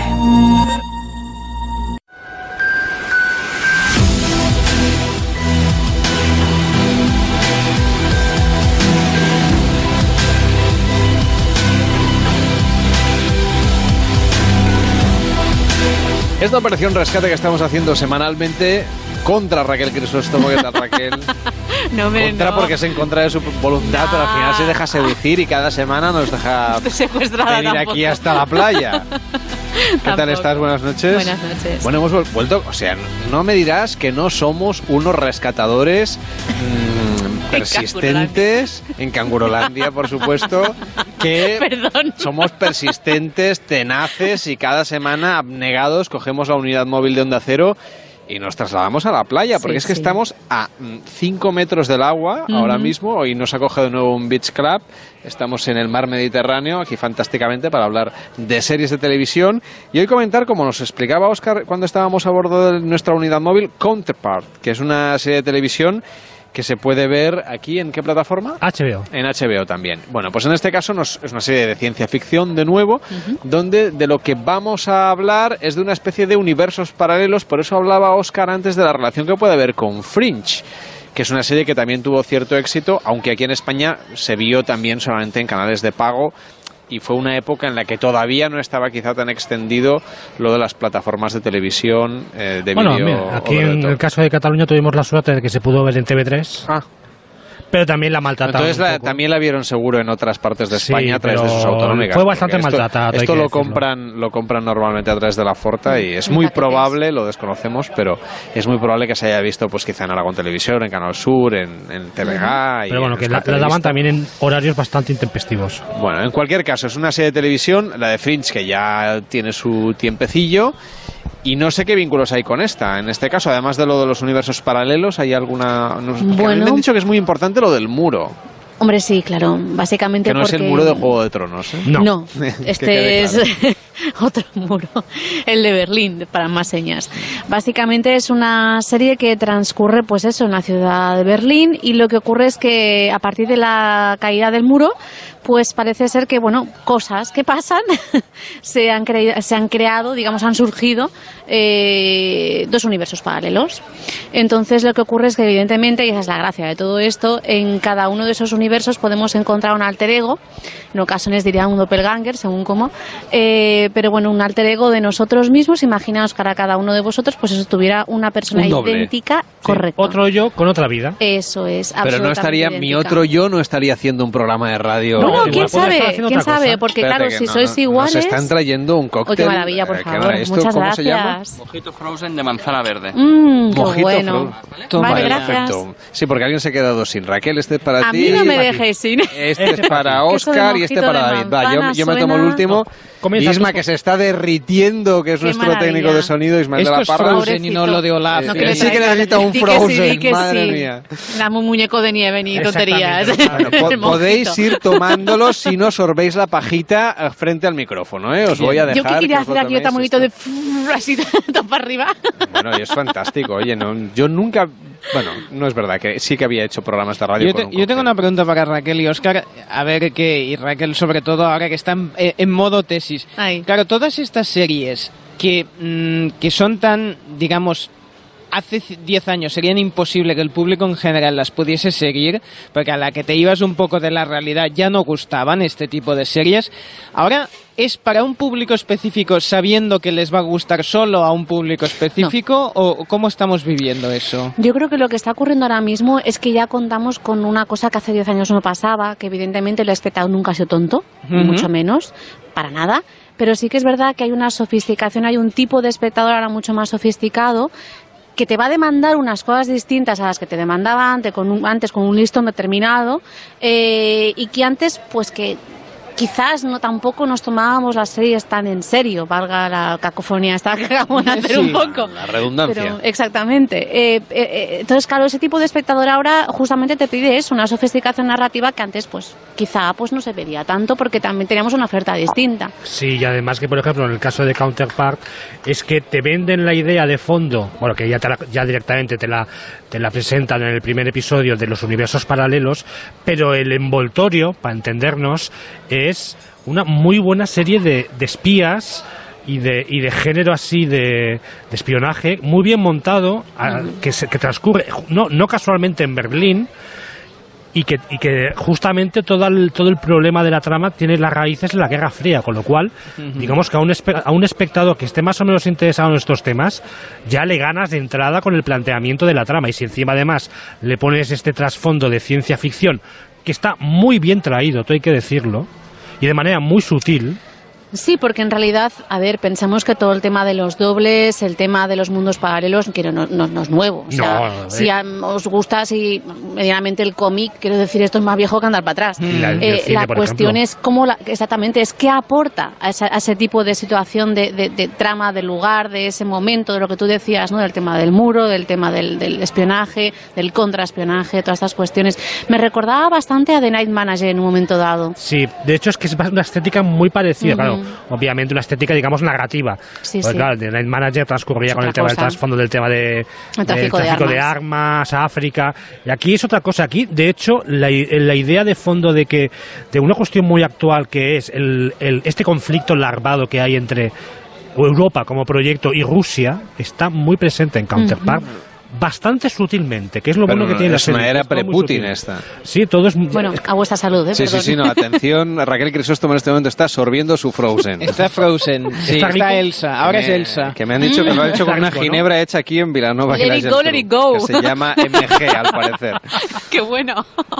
Bueno, ¿te ha gustado? ¿Nos Riquísimo. lo podemos beber entonces? Venga, adelante. Bueno, pues a tu salud. Eh, decíamos que era una época, esta, de- justo en la caída del muro de Berlín, donde la Rusia, o, bueno, la- la- la- ya, ya digamos la desintegrada Unión Soviética no es lo que tenemos en este momento, aunque todo es herencia evidentemente Bueno, de pues que ahora Rusia ha vuelto. Sí, Rusia se ha convertido ahora en realmente en el gran rival. Ya no sé yo si de Estados Unidos, porque como hemos visto en semanas Bueno, anteriores sí. las Rival, relaciones rival. entre Esto de Good Fight que hablábamos Trump de y ella lo, lo Putin, explica muy veremos bien. dónde van, pero realmente mm, ahora Europa tiene un, no sé si enemigo, como diría Donald Trump, pero tiene un serio rival en Rusia, que Rusia, la Rusia imperialista de la época soviética, ha vuelto con, con el un- nuevo zar es un, Putin. eh, es un Vladimir, digamos, es un Vladimir Putin muy diferente, o un escenario bastante diferente al que planteaba hace un par de temporadas House of Cards, con ese, bueno, ese que presidente ruso que sí que estaba literalmente enfrentado con Estados Unidos de manera muy fría también.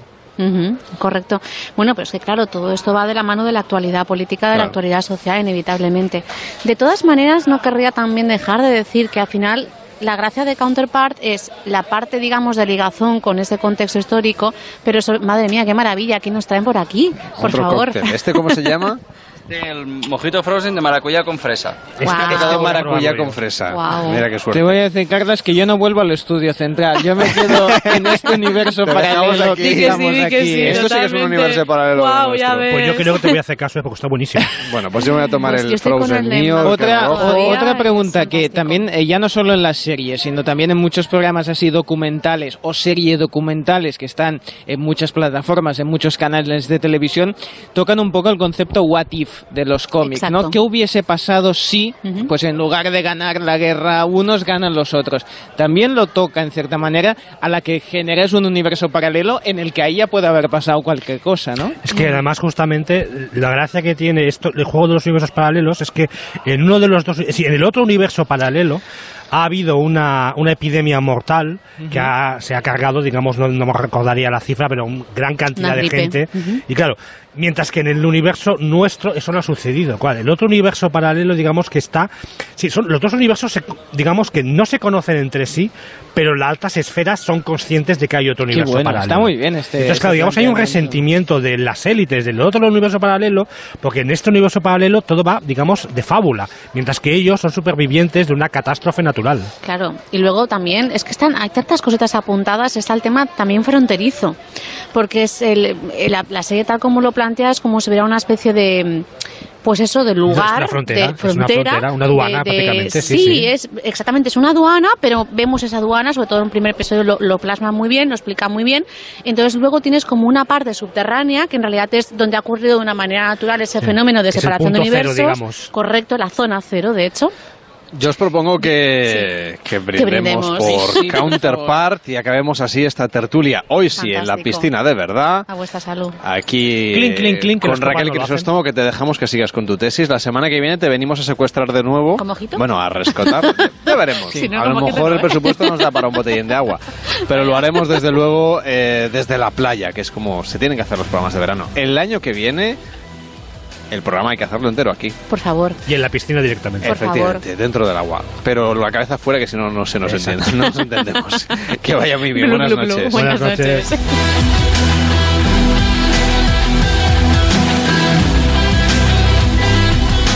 En Onda Cero, Pares y Nones, con Carlas Lamelo.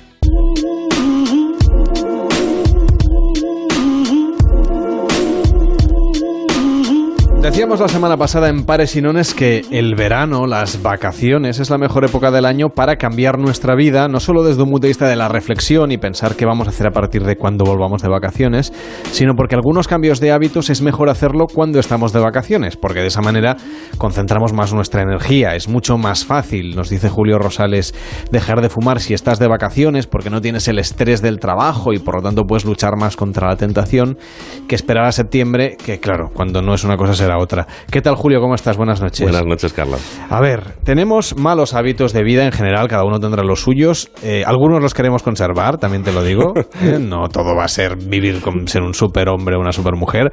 Pero aquellos cambios que queremos realmente modificar, es el momento de hacerlo en vacaciones. Ya estamos en el mes de agosto. La mayoría de la población es cuando tiene vacaciones. Tú y yo está claro que no. Aquí Sí, estamos. aquí estamos. Pero si quisiéramos cambiar algún hábito de nuestra vida, pensando ya en la nueva temporada, en el nuevo curso, ¿cómo deberíamos hacerlo y por qué en vacaciones? Mira, voy a empezar definiendo lo que es un hábito, porque hablamos de muchas palabras que parece que todos tenemos eh, claro que, que significan lo mismo para todos y a lo mejor no, ¿no? Hábitos son comportamientos repetidos regularmente que requieren muy poco o ningún raciocinio, casi ningún esfuerzo. Y esto es, lo, esto es lo poderoso de los hábitos, que no nos requieren un gran esfuerzo. El conjunto de todos nuestros hábitos forma nuestro estilo de vida. Y los hábitos fo- se forman y operan de manera independiente a la parte responsable de nuestra memoria. Es decir, esto es como cepillarse los dientes. Seguramente te ha pasado algún día eh, que no recuerdas si te los has cepillado o no.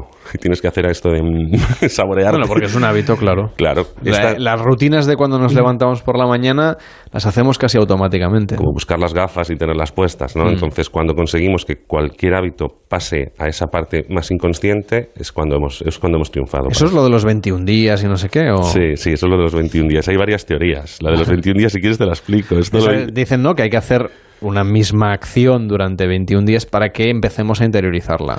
Es un médico de posguerra que descubrió que el tiempo, es un poco macabro esto, ¿eh? El tiempo que tardaba un amputado a acostumbrarse a, a vivir sin ese miembro eran 21 días, entonces atribuyó que ese es el tiempo que... Me parece un poco diferente que te amputen un miembro a que, yo qué sé, bebas más agua. Bueno, pues fíjate, si, si, si te puedes acostumbrar en 21 días a, no tener una pierna, los hábitos pueden hacer. Hay teorías que dicen que son 66. En cualquier caso... 66, bueno. Cara- Me lo pones más difícil. Para, que- para cada persona me- será me diferente. Me quedo con los 21 que acabo antes. Si haces 21 ya estará, ya estará bien. Es que hay una gran diferencia entre querer plantearnos la vida con un cambio radical o con un eh, cambio de, hábitos y de estilo de vida. Podemos plantearnos lo que nos planteamos muchas veces, justo hace un mes, ¿no? Llega el verano, operación bikini, quiero perder 5 kilos y se puede, se puede perder 5 kilos en una semana haciendo el burro, ¿no? Una, dos, no lo sé. Para, para mantener un- un objetivo de este tipo de cambio radical necesitamos tener muchísima fuerza de voluntad y es mucho más fácil eh, caer y abandonar, ¿no? Aparte de que en el caso de los que tienen que ver con la salud suelen ser bastante contraproducentes, ¿no? Es mucho mejor plantearse objetivos a medio o largo plazo y utilizar los hábitos. Si, si para el cambio radical necesitamos tener mucho un golpe de motivación, para el hábito lo que tenemos que, que tener es un sentido del compromiso con nosotros mismos, ¿no? Entonces es mucho más los resultados no son tan inmediatos, pero son mucho más estables y más, y más poderosos. ¿no? Entonces, siempre o casi siempre voy a recomendar el, el qué hábitos te acercan a tus objetivos. ¿no? Eh, de hecho, los, los, los hábitos o que obedecen, como digo, a objetivos, pero los objetivos obedecen a propósitos y hay una diferencia entre O objetivos. sea, vamos a ver, tenemos por un lado hábitos, objetivos y propósitos. ¿Cómo definimos cada uno? O sea, los hábitos ya hemos dicho que están como casi inconscientes, que lo hacemos por rutina todos los días y a veces si no lo hacemos lo echamos en falta. Por ejemplo, la gente que tiene el hábito de hacer deporte a menudo lo casi lo necesita. Eh, los objetivos tienen más que ver con el desarrollo personal, interpreto yo. Bueno, o puede ser cualquier tipo de objetivo. Mira, empezamos por si, imaginamos tres columnas donde hábitos, eh, objetivos y propósitos. Por ejemplo, eh, un objetivo, comprar un coche. Tú y yo nos queremos comprar un coche. Este es el objetivo. Y además nos gusta el mismo coche. ¿Vale? Estamos en el concesionario, estamos mirándolo. Tenemos un objetivo común. Pero yo te pregunto a ti, ¿tú para qué quieres el coche? Y tú me dices, es mm, para la movilidad familiar, por ejemplo. Esto es un propósito, es el para qué de nuestros objetivos. Movilidad familiar. Eh, y tú me preguntas a mí, ¿tú para qué lo quieres? Y yo te digo, pues para visitar a mi familia en León. Son propósitos muy diferentes, pero el objetivo es el mismo, ¿vale? Ahora, ¿qué hábitos me llevan a conseguir el coche? Por eso son tres columnas diferentes. Eh, pues el ahorro, entiendo, eh, sacarme el carnet de conducir, no sería un hábito, sería un objetivo, pero es muy importante preguntarnos, siempre a qué obedecen nuestros objetivos, porque, por ejemplo, imagínate que después de que vemos el coche tiene un precio que se nos va de las manos. Yo te podría preguntar, vale, ahora que sabemos que tu propósito es la movilidad familiar, ¿de qué otra manera podrías hacerlo? A lo mejor podríamos comprar un coche de segunda mano o de cualquier otra manera. Y tú me dirías, y, tú, mm, para visitar a tu familia, pues a lo mejor no puedo ir en tren, ¿no? Por eso es tan importante no solo tener claros nuestros objetivos, sino también a qué propósitos obedecen. Pero una vez que tenemos claros nuestros objetivos, vemos qué hábitos nos llevan a ellos llevo años diciendo, yo quiero ser escritor. ¿Qué hago yo todos los días? Un hábito es algo que repites eh, diario semanalmente. Escribo, escribo un cagao. bueno, pues es, es eh, uno de mis, de mis reflexiones, vale. Es decir, que si yo quiero ser escritor como propósito, tendré el objetivo de... Un libro, de publicar un libro Debería escribir cada día. Exactamente. Este, por, eso, por eso es muy importante plantearnos los propósitos, el para qué al final. Porque la motivación está en el para qué hacemos las cosas. También te puede dar la sensación entonces, cuando lo escribas, yo me imagino a mí mismo haciendo este ejercicio y a lo mejor hay algún objetivo que dices, bueno, pues, pues no es tan interesante.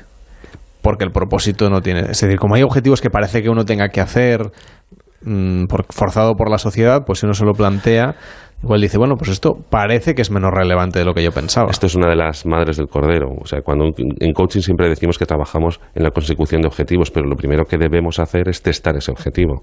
Entonces, ver para a, qué propósitos obedece eh, y si está alineado con nuestros verdaderos deseos y verdaderos propósitos. Entonces, muchas veces sucede lo que acabas de, decir. Ay, pensé que lo quería y resulta que no. Genial, fantástico. Una cosa menos que hacer. quitarla de la lista. Tenemos ya claros los hábitos que queremos adquirir con un propósito determinado y por lo tanto con un objetivo a partir de entonces, ¿cómo implementamos esta estrategia? ¿Cuál es el mejor momento para hacerlo? ¿Y cómo nos vamos animando para mantenernos durante 21, 66 o el resto de nuestra vida con estos hábitos en marcha? Como bien acabas de decir, hay que elegir el momento para cada hábito pues a lo mejor para dejar de fumar un momento estresante no es el mejor. Para empezar a comer eh, de manera más saludable, Navidad quizá no es el mejor momento. Entonces seremos mucho más productivos si elegimos bien el momento. Luego, hagamos que sea divertido. O sea, comer más sano busquemos la manera de, buscar recetas en YouTube, de compartirlas con la familia, con nuestros hijos, hacer, intentar que sea divertido y ameno, buscar eh, compañeros de viaje en ese, pues compañeros de gimnasio, compañeros de dieta, compañeros para dejar de fumar. Esto siempre es muy eh, motivador, ¿no? Pero que sean para dejar, no al revés. Bueno, yo tengo una lista que si nos da tiempo te decir que a veces uno tiene un, mm, un, amigo para ir al gimnasio, una amiga para ir al gimnasio, pero cuando no es uno es el otro el que pone la excusa. Tiene que ser al revés. No, al contrario. Bueno, a mí me funciona es más fácil que yo vaya. Si quedo contigo al gimnasio, que sí, sí. Desde luego. Yo tengo más amigos que me desvían de la puerta del gimnasio. Bueno, pues tenemos que entonces revisar las amistades. Vale. Em, moderar... Para otro día. propósito para otro año. Moderar las expectativas. Em, el, por ejemplo, en lo que tiene que ver con el físico, no te peses ni te mires continuamente. Si lo haces, hazlo cada, por ejemplo, cada dos semanas. Es decir, estamos trabajando en el medio plazo. No, no nos obsesionemos con, con, querer expectativas inmediatamente. tener claro el propósito, lo justo lo que hablábamos antes. ¿Yo para qué estoy haciendo esto? Pues para qué estoy adelgazando. ¿Estoy adelgazando para lucir tipo este verano? ¿Estoy adelgazando para mejorar mi salud? Eso nos va a hacer eh, que seamos más, más constantes. Permitirnos fallar tenemos una costumbre muy tonta, que es que el día que, nos, que fallamos en nuestros em, hábitos, lo damos todo por perdidos. estás haciendo dietas, te estás cuidando con la alimentación y un día te pasas y ya dices, bueno, ya como me he pasado, pues hoy ceno como un... No, no pasa nada se puede caer. Es mejor una vez que, que 50, ¿no? Exactamente. No quiere decir que el tiempo que has, que has invertido antes se haya ido al garete. Bueno, mañana lo retomas y no pasa nada. O sea, el, el sentimiento de culpa no nos interesa para nada. Celebrar los éxitos. Bueno, pues de tanto en tanto, una celebración para que nuestro subconsciente se sienta recompensado, porque si no, todo es sacrificio. y, no sea, supongo que debe ser una celebración que no vaya contra tus propios objetivos. Es decir, si estás haciendo dieta ¿O sí? Sí, te haces una comilona. Sí, un día, una comilona tiene que ser, puede ser un dulce, puede ser un postre, no, no hace falta que sea exagerado, pero sí, pues hoy me, hoy me premio y hoy sí que me como mi pizza, hoy sí que me como mi... De hecho, hay muchos nutricionistas que, que comparten la idea de que saltárselo un día a la semana, por ejemplo, es más productivo. Como un día libre, ¿no? Sí, exactamente. no es una cárcel. Y tenemos que llegar a que sea, a que no nos cueste ningún esfuerzo. Ese es el verdadero poder de los hábitos. Hoy hemos cambiado nuestros hábitos un poquito más. La semana que viene seguiremos con Julio Rosales es el coach de pares y nones y está aquí con nosotros y lo podéis encontrar en internet, juliorosales.com. Que vaya bien, Julio, buenas noches. Buenas noches. En Onda Cero, pares y nones, con Carlas Lamelo. Ahora comienza en Onda Cero, pares o nones, el concurso de pares y nones. 93 343 5450 93 343 5450. Participa con nosotros segunda y última ronda de este domingo de pares y nones sobre las comunidades autónomas que van ganando. Pues ahora mismo Castilla y León, que tiene 110 puntos, seguida de Cataluña y Murcia, que están empatados. David Morales a 55. La mitad. Es decir, que Castilla y León, vamos, está imbatible. Yo creo que ya podemos. Mm, no vamos a decir que le vamos a dar por vencedora porque todavía no. sería quitarle toda la gracia al concurso. Porque igual remonta todavía alguna comunidad. ¿eh? Tendrían que llamar muchos catalanes, muchos murcianos, muchos gallegos. Que Oye, mira, Navarra y La Rioja todavía no tienen. Igual nos pueden sorprender todavía. No nos caben tantas llamadas que quedan 8 minutos para las 11, las 10 en También hay que ver eh, el dado cómo se comporta ahora, ah, porque durante la primera tanda no, no ha habido Si no es verdad ¿eh? que este, eh, en la edición de hoy no habéis acertado nada, o el dado ha sido rebelde. 93 343 54 50, el teléfono de pares y nones en Onda Cero para defender a tu comunidad autónoma, tan fácil como elegir si el dado va a sacar un número par o impar, pares o nones, el concurso de pares y nones. ¿Qué tal, Blas? ¿Cómo estás? Muy buenas noches. Buenas noches. ¿Qué tal va todo? Eh, Castilla-La Mancha tiene que salir ahora, ¿eh? ¿Sí? ¿Tú, apuestas por Castilla-La Mancha? Hombre, claro, llamo de Madrid, pero apuesto por Castilla-La Mancha. Pues a ver, estáis a la mitad, porque Castilla-La Mancha tiene 55 y Castilla y León 110. ¡Hala! Y tú estás en medio, que es Madrid, la comunidad de Madrid. No, pero Castilla-La Mancha. Sí, yo no, porque decir que tú físicamente ahora estás en, ah, sí, en Madrid, ¿no? Sí, sí, de que estarías entre las dos Castillas, para entenderlo. Sí, eso sí. Geográficamente, quiero decir. Sí, eso sí. Bueno, dime, ¿pares o nones? Pares. Pares. Lanzo el dado y sale un 1. Ah. Lástima, pero oye, ya son Nones. cinco puntitos para Castilla-La Mancha. Muy bien. Eh, te- me perdonan los oyentes, pero te he dado los putos de Cataluña, que tiene 55. Castilla-La Mancha tiene 25. Está bastante por debajo. Te- Muy bien. necesitamos muchos manchegos que llamen. Muy bien. Venga, un abrazo. Gracias. Adiós, buenas noches.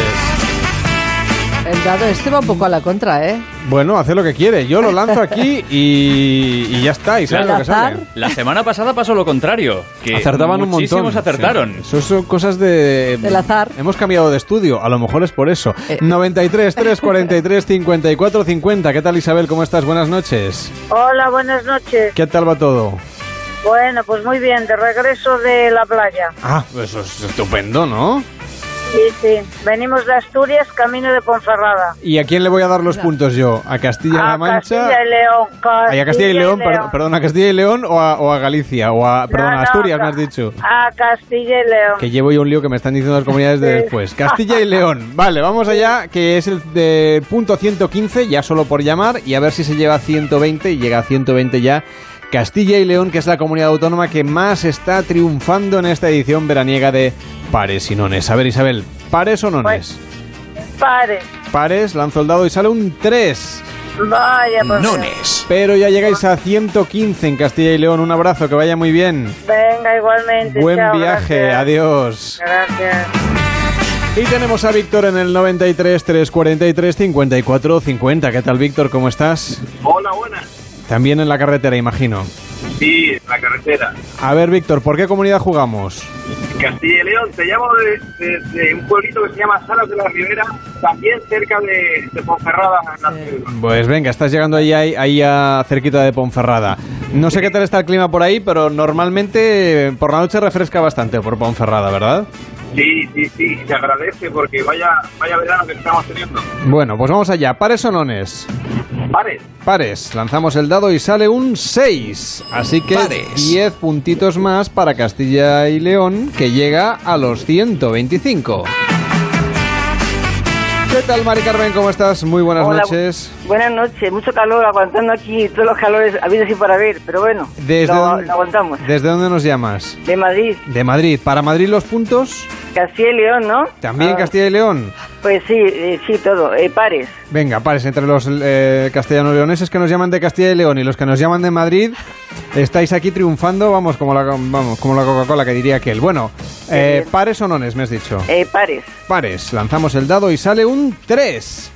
Bueno, no está mal. Pero bueno, 5 puntitos, 130 lleva ya. Oye, que el folio se me acaba en 165 puntos. Sí, sí, la cuadrícula O no da más. que vamos a tener que imprimir otra hoja solo para Castilla y León. Un abrazo muy fuerte, que vaya muy bien, Mari Carmen. Adiós, buenas noches. Hola Freddy, ¿qué tal? Buenas noches. Hola, buenas noches. ¿Desde dónde nos llamas, Freddy? Bueno, yo ahora mismo estoy en Guisa de Vals, pero soy de Castellar del Vallés. Vale, entonces para Cataluña. Ah, sí, claro. Para Cataluña, ¿pares o nones? Nones. Nones, y sale un 6. Pares. Pero ese 6 te da 5 puntos para que Cataluña se sitúe en segunda posición, muy lejos de Castilla y León, pero ya eh, desempatada con Murcia, con quien estaba empatada durante esta tarde. Tiene Cataluña 60 puntos. Adiós, Freddy, buenas, buenas noches. Gracias.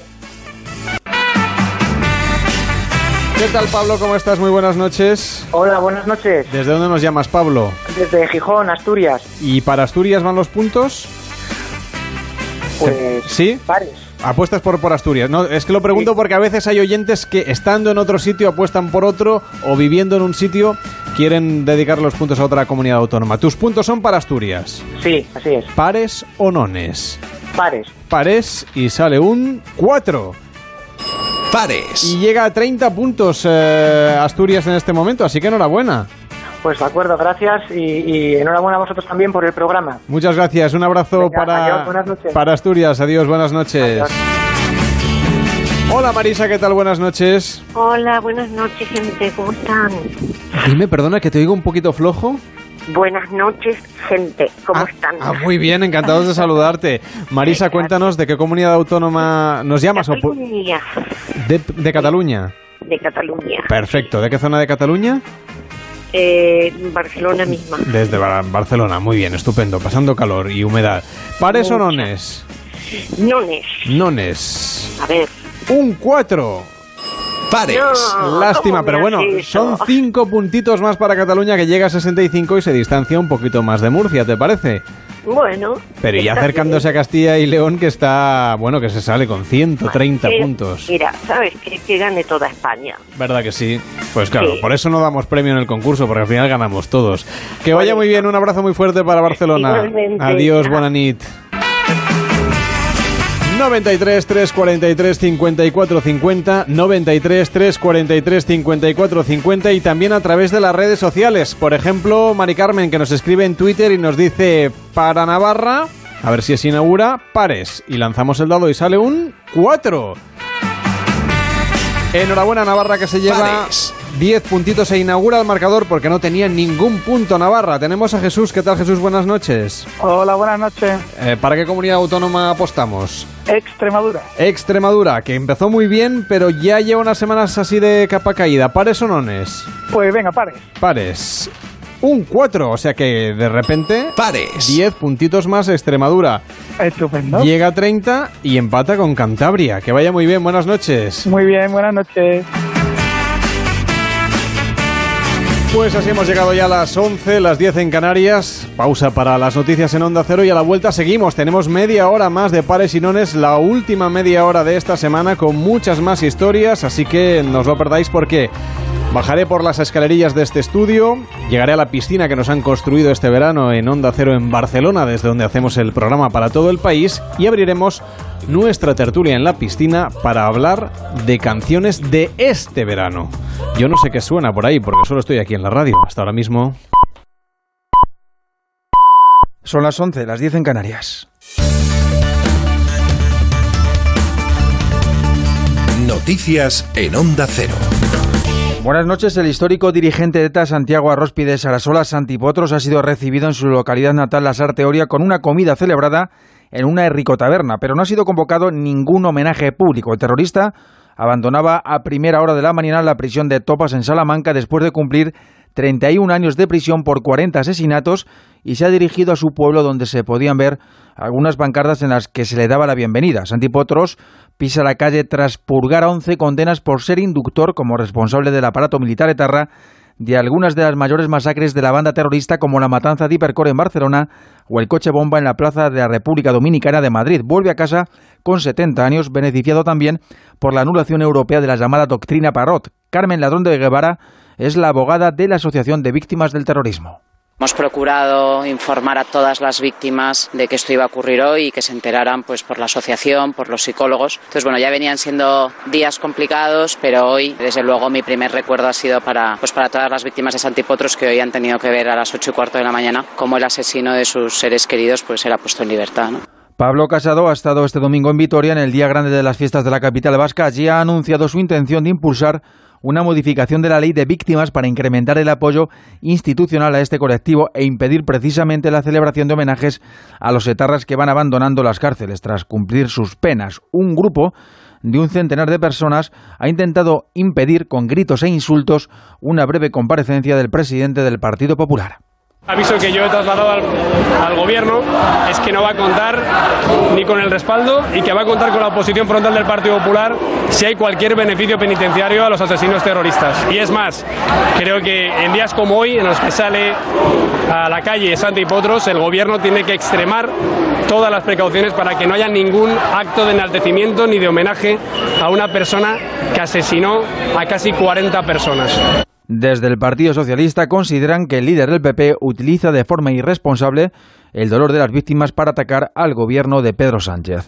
El presidente de la Generalitat, eh, Kim Torra, advierte de que no va a aceptar sentencias de escarmiento en el proceso abierto por el referéndum ilegal del primero de octubre. Además, ofrece al gobierno de Sánchez renunciar al punto de partida que supuso esa votación a cambio de un referéndum acordado y vinculante. Preguntado por la vía unilateral, subraya que todas las opciones están abiertas camino de la independencia. El mandato está claro y es un referéndum y una declaración política de independencia. Nosotros podíamos llegar a la conclusión de que para resolver la actual situación y el actual conflicto había que renunciar a ese punto de partida para el referéndum acordado y vinculado. Lo que todavía nosotros no sabemos es cuál es la propuesta que nos hará el gobierno de Sánchez. ¿Cómo cree el gobierno de Sánchez que debe dar respuesta a los dos millones de catalanes que se han autodeterminado y que quieren tirar para adelante con la República? I que eh, la República.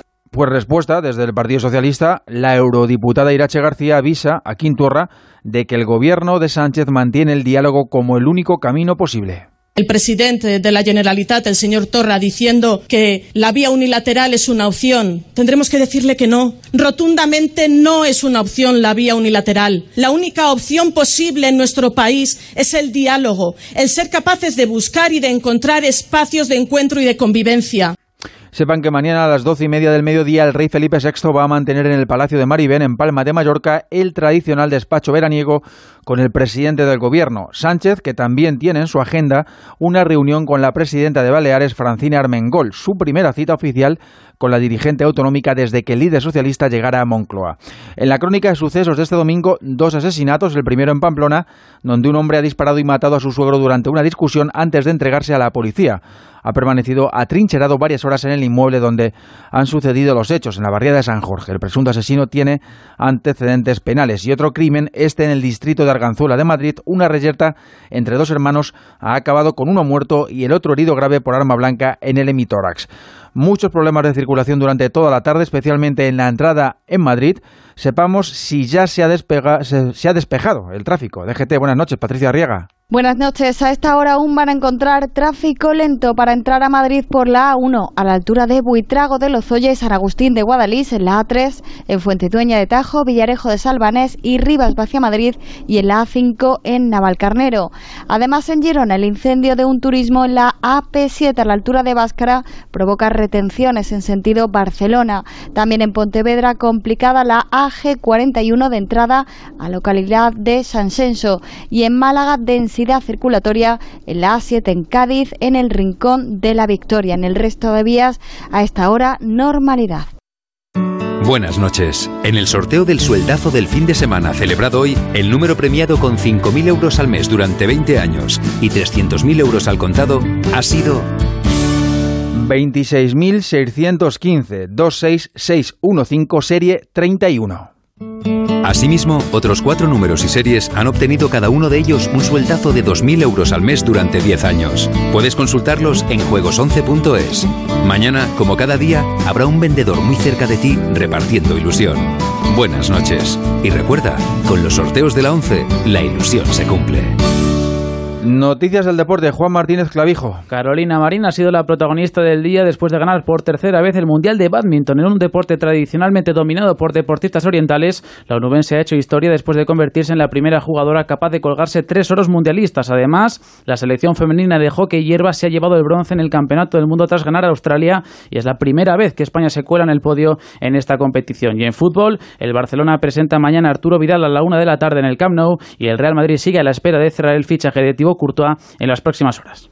Más noticias a las 2 de la madrugada, la una en Canarias y en todo momento en nuestra web ondacero.es. En verano, a muchos les toca trabajar. Si eres de los que se queda, conecta con nosotros. Tampoco cerramos por vacaciones y queremos que lo pases lo mejor posible.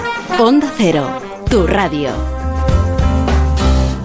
Oye, cariño, aprovechando que este fin de semana estamos en la casa de la playa, he llamado a Securitas Direct para que nos dejen también la alarma instalada. Pues me parece bien, así nos quitamos problemas de robos y que se nos meta alguien, que después del verano la dejamos vacía durante todo el año. Protege lo que más importa con Securitas Direct, la compañía que protege tu hogar los 365 días del año. Llama ahora al 945 45 45 o calcula online en securitasdirect.es.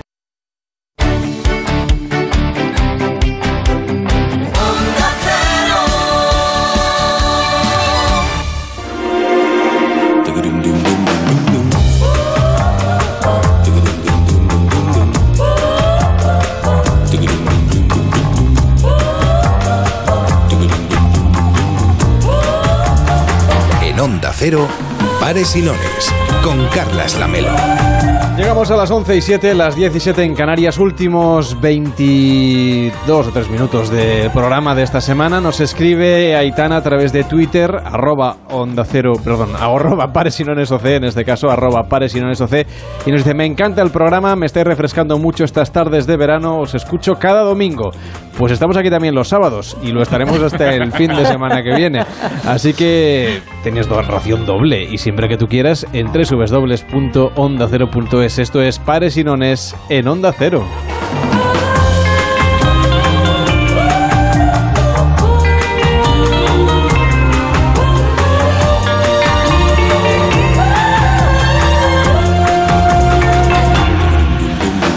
En Onda Cero, Pares y Nones con Carlas Lamelo.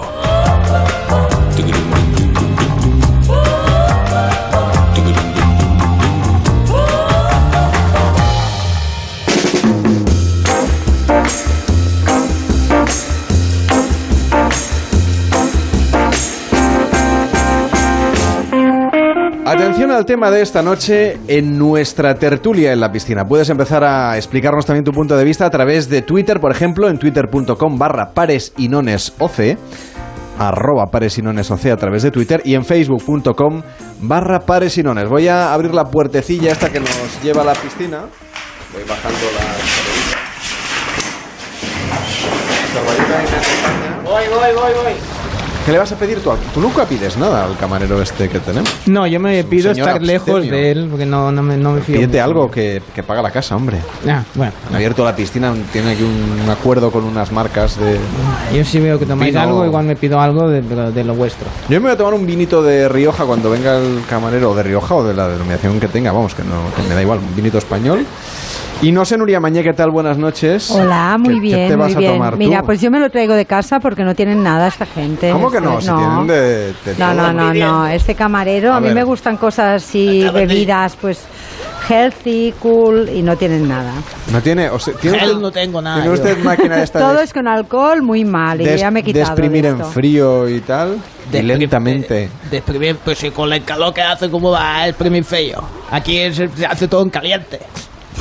Pero a ver, usted ya podría un poco adaptarse a los gustos de la gente que viene, ¿no? Porque yo ya es la tercera semana que vengo. Ahora aquí la cosa en frío. Aquí tenemos cubito. Cubito es lo único frío que tengo. ¿Y algo para machacarlos tiene? Para machacarlos ya te digo yo que tengo una cosa. ¿Qué tal, Ricardo Martín? ¿Cómo estás? Buenas noches, vamos a dejarlo por aquí. ¿Qué tal, estoy Ricardo? muy bien, estoy sediento. ¿Tú, qué te vas a ¿Qué me recomiendas? Ay, vigila que te machaca, bueno, ¿eh? Nuria te lo has traído, pero ¿qué te has traído tú de tu yo, casa? Yo me he traído un, un smoothie de, de, de, piña y plátano y así varias, varias el Snoopy, se ha traído el Snoopy. No. yo me he traído aquí eh, el peluche, sí, el no se puede también es de Snoopy. Voy a conjunto. ¿Tú, Snoopy Ricardo, y qué le pides aquí al camarero? Pues, no sé. ¿Qué me recomiendas? Un Scooby-Doo, si quieres. Un Scooby-Doo. Si uno viene con Snoopy... Eh, ¿Y el Scooby-Doo de qué está hecho eso? ¿De qué está bueno, hecho? No, no, sé, ya me he inventado. Ah, no, no, es que tenemos camarero, no barman. O sea, ah, vale. El, el, el, el bartender, el, el, coctelero lo teníamos en el programa ah, que hacíamos ya. antes. Ah, sí estamos. Hombre, pues haber empezado por ahí. Ahí nos bebimos todo el bar y ahora ya solo nos queda zumo de fruta y, y agua con gas. A, a, mí a poder traer una copa de vino tinto. Poder puedo, ya veré si se la traigo. Que sea español, eso sí. Yo soy español. No. Ah, el vino. Ah, sí. Luego se le traigo. Mañana a me, pon, me pon ron, un roncola, El, por DJ que esta semana no es español, se llama DJ Amor. ¿Qué tal, DJ? Buenas noches. Hola, ¿qué tal? ¿Cómo está? Aquí Yo- hay un poco de musiquilla, ¿no? Vamos a poner aquí una cosa, un ritmo sabrosón. ¿Qué me Ahí estamos.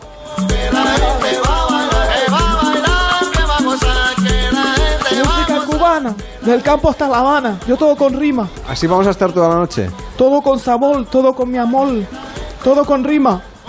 Para tu hermano y para tu prima. Dale, dale. Pues mira, un mojito, ¿no? Sin alcohol, un mojito Por sin ejemplo, alcohol. Sí. ¿sería posible, señor camarero, el mojito sin alcohol? Mojito, mojito. Con mucho amor te lo voy a traer. Ya verás tú. ¿Ves, hombre? Bueno, pues Te gracias, quejar. gracias, no me quejo más. Deja el smoothie, anda, que parece la papilla de un bebé que se ha cortado. Como la mayonesa. Bueno, hoy, hoy en Pares y Nones vamos a hablar de las canciones del verano, pero no de las típicas canciones del verano, sino de la música esa estridente que suena en las terrazas, en los chiringuitos, allí donde tú quer- en los en los camping, por ejemplo, lugares donde tú querrías estar tranquilo, como aquí, que, a ver, no tendrán mucha variedad en la carta de coctelería, pero la música que nos han puesto todas las semanas en la piscina no está mal. Mm. ¿No te parece, No, Nuria? está bien, está bien. Esta otra música que hablamos hoy es muy peligrosa porque Mm. es altamente adictiva, o sea, no te la puedes sacar de tu cabeza, aunque y Qué cuando bien, menos qué te bien. gusta, Qué bien. Suerte que queda ya poco menos, de programa. o sea, más te atrapa esta música. Es, es, es- es el mal 2. Cervelló me ha dicho, no quiero que sepas nada de las canciones que van a sonar Exactamente. hoy en la piscina. Mm, No, tiene buen gusto, eh, Nuria.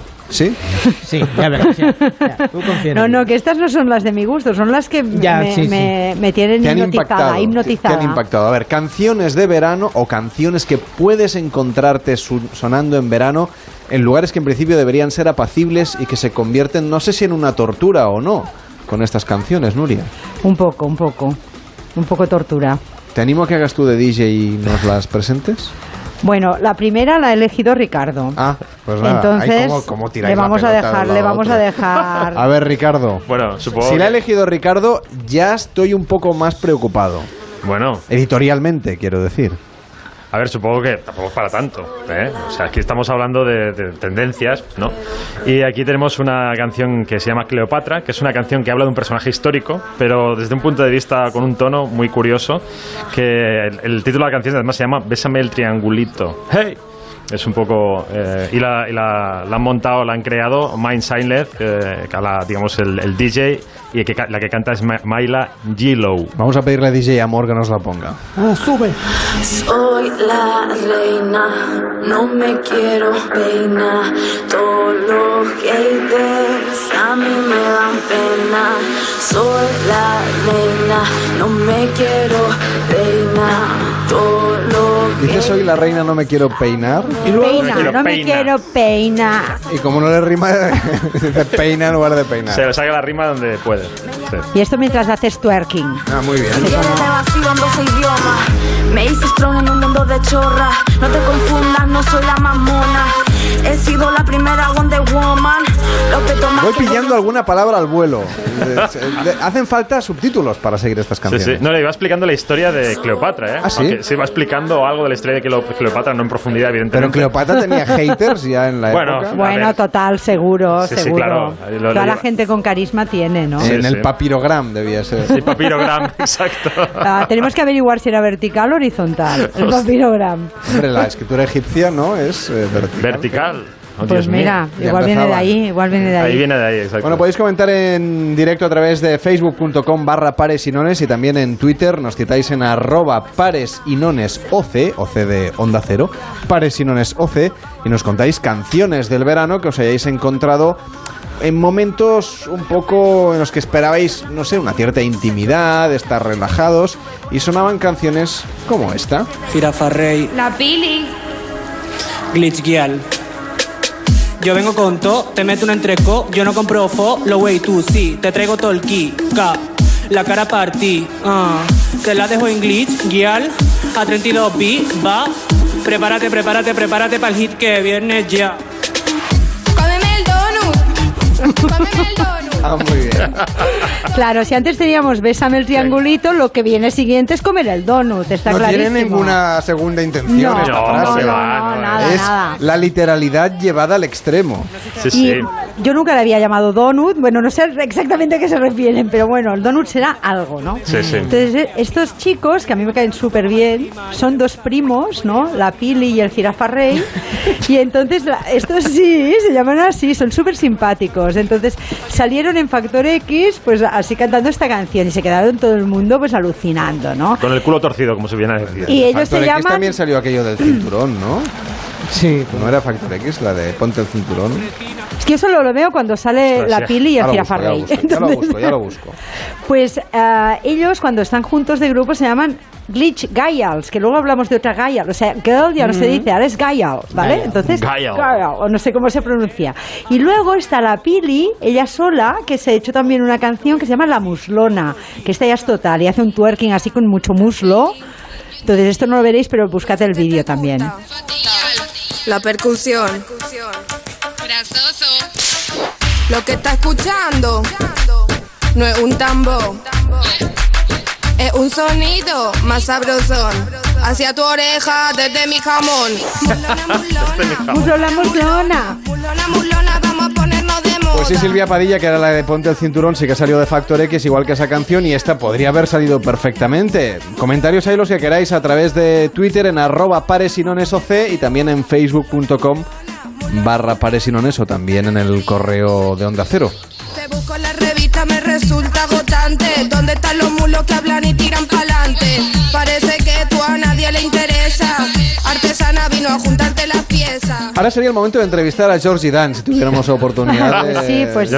Bueno, eso ha sido una evolución, ¿no? Una evolución de. No sé qué bueno, piensas, Georgie, ¿qué tal? Buenas Ay, noches. ¿cómo estás? Buenas noches. Ay, encantado. Luego dicen de mis chorrillos, parrilleros, de mis chorizos, cuando esto es mis canciones En tu tenían... época no había autotuning No este. había autotune todo lo cantaba yo con notas altas, bajas, bueno, toda la misma canción. Pero es igual, yo la cantaba con mucha alegría, los chorizos, a la cebolleta, todo esto. Pero es lo mismo, es mi evolución. Claro, de la cebolleta al donut hemos pasado, Claro. pero es lo mismo, vaya. Ay, ay, qué buena. ¿Te gustan las canciones nuevas del verano? Me gustan las nuevas generaciones, sí, pero donde esté el negro no puede, la barbacoa, el chiringuito, todas estas. Ay. Tenemos todavía más canciones terribles que te- se pueden cruzar en tu vida. Esto es una sección de servicio público. Estamos alertando a la población de canciones que quizá escuches en tu chiringuito de este fin de semana o del siguiente.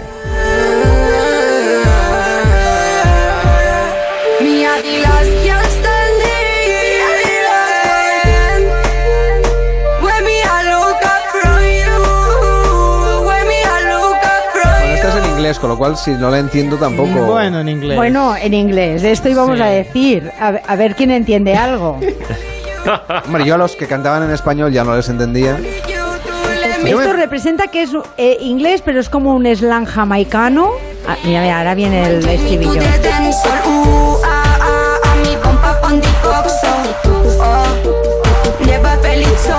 O de repente he vuelto a la EGB o no, pues, no pues entiendo yo, nada. Yo os cuento, ya. bueno, esto es trap y ella es uh, Bad Gael, también es Gael, ¿no? Y entonces, con esta chica a mí me ha pasado una cosa que primero cuando lo, lo escuché dije, ay, no, no, no, me he hecho mayor porque el, Mm. el trap no me gusta. Pero realmente no sé qué, qué le pone, no sé si es el autotune o qué, pero engancha, ¿eh? Y esta canción se llama ah, algo de Coxo, Nices, de Nices Coxo. Entonces yo he buscado y Coxo en teoría es engreído, pero aquí tiene Ya. otro, tiene otro significado un poco que, que viene a ser algo como el miembro más bonito. Ah, Que ella, mira. que ella ha Ah, visto ajá. o que ella se ha encontrado. Entonces, la- la- el estribillo dice algo así como He said, baby, come and join me to the dance hall, porque habla mucho del dance hall, ¿no? Ah, U, a, a, ay, mi, bumper, pon, di, coxo. toma ya. O never felt it softer, esto se entiende, o sea que nunca lo has sentido tan suave. Mm. Y luego dice El Bueno, eh, coxo. no, lo que no, el coxo, claro, El en el leído este. A ver, David luego- haznos de traductor, que es el que sabe más inglés del Ah, equipo. No, bueno, es que el coxo es, sí. es como el mueve tu cucu, ¿me entiendes? Sí, sí. Pasamos del cucu al coxo. Igual la cumbia que el... Sí, exacto. Y luego dice, Que el me, co- el- I'm, ¿cómo has dicho que se llamaba me, esto? ¿Trash? your No. wifey. Yo soy como tu Sí, esposilla, ¿no? no, La que está buscando el, el wifi. El wifi. Claro, conéctame, sí, sí. conéctame al wifi. Bueno, eh, me quedo con la idea de que a partir de ahora la película aquella de Macaulay Culkin del 91 se llama, no se llama My Girl, sino sería... My Gael. Sí, o wifi. Un día de estos ha- haremos una versión de la canción. Os dejo aquí en la piscina que disfrutéis. Creo que mi old fashion no ha llegado. Así que nada, os lo tomáis a mi Se lo salud. toma Ricardo, ¿no? Sí, sí, yo quiero tomar algo porque es que no me llega nunca nada. Esto es Pares y Nones en Onda Cero. Dejo la piscina, subo al estudio. En Onda Cero, Pares y Nones, con Carlas Lamelo.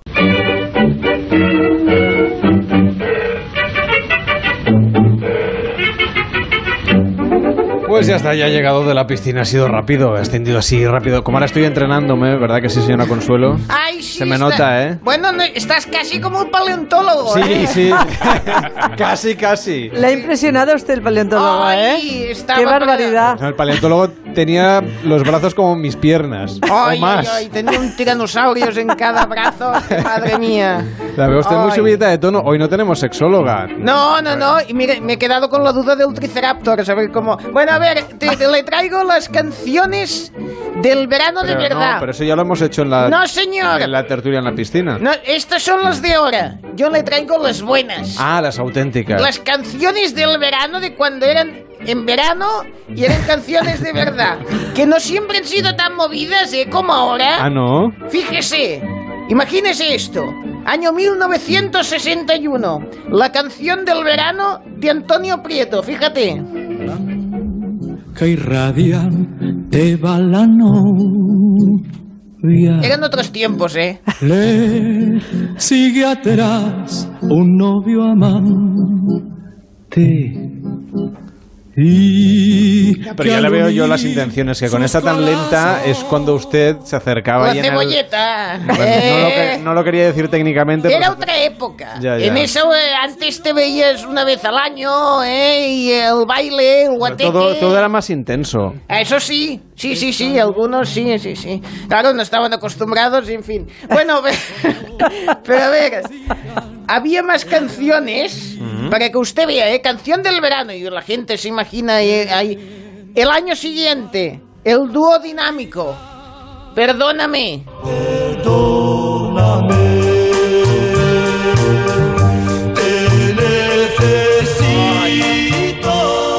siguen cantando, ¿eh? El dinámico, Sí, están sí. ahí aguantando, son unos jabatos, ¿eh? Son como usted. Sí, señora, son buenos, yo, yo los quiero, vamos, porque claro, todos los veranos he bailado con... Pero es lo que dice la Melo, ¿eh?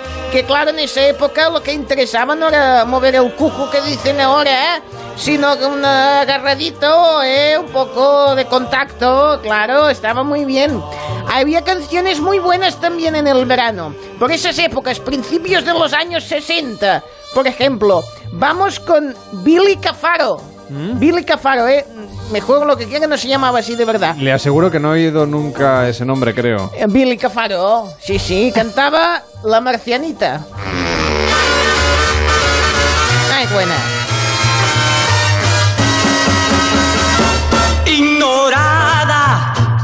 Marcianita.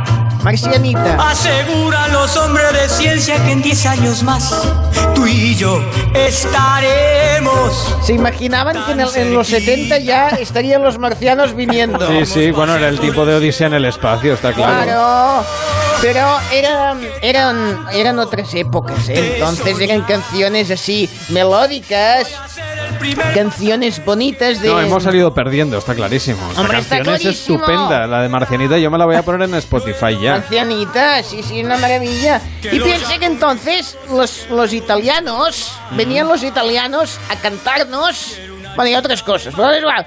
Venían y la canción italiana funcionaba muy bien. Sobre todo, por ejemplo, a mí Gi- Gino Paoli, a mí Gino Paoli, en esa época, ay, estaba impresionante, ahora ya no tanto. Cantaba Sapore di Sale. Sapore di sale, sapore di mare.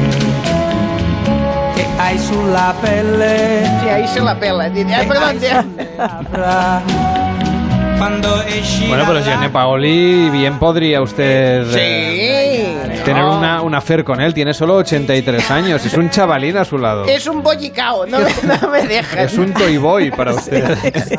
Es demasiado joven. sería Demasiado corru- joven. Corrupción de menores sería. un gusto un po' amaro Pues me ha convencido ustedes. Va a ser que las canciones del verano de antes eran mejores que las de ahora. Solo ha habido una en los últimos años que me ha gustado. Y era una que sonó en el año 1999. De Triana Pura, que Ah. era El Pobre Miguel.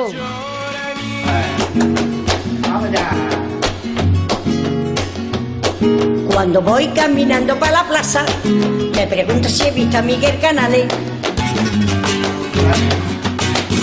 Cuando voy caminando por la plaza, me pregunta si he visto a Miguel Canales. Él dice que feliz en la montaña, que hace mucho tiempo que no sale. Él dice que feliz en la montaña, que hace mucho tiempo que no sale. Hay que le estar pasando. Yo me acuerdo de las actuaciones en televisión de esta, de esta canción y, y bueno, no, no esperaba yo tampoco ponerla hoy en la radio, la verdad. En principio en Paresiones no íbamos a poner canciones, pero veo que usted se ha tomado la pauta por Montera y ha hecho lo que ha querido con la escaleta del programa. Sí, y además he puesto canciones. Y nadie me Y- escucha, sí. Un- va, la última, la última, es que esta me gusta mucho. Del año 1966. El grupo se llamaba Los Cuatro de la Torre, Mm. ¿eh? todos ahí uniformados, eran los, ¿eh? los aviadores de la época. La canción se llamaba El vuelo 502. ¡Ay, qué maravilla! Estoy en el aeropuerto esperando la salida del avión que me llevará a Mallorca. Me lo voy a poner en gente viajera la semana que viene. Hacerte la atención, próximo a despegar, el vuelo 502, destino a San San Juan. Acérquese por favor, diríjase por tres, allí les conducirán a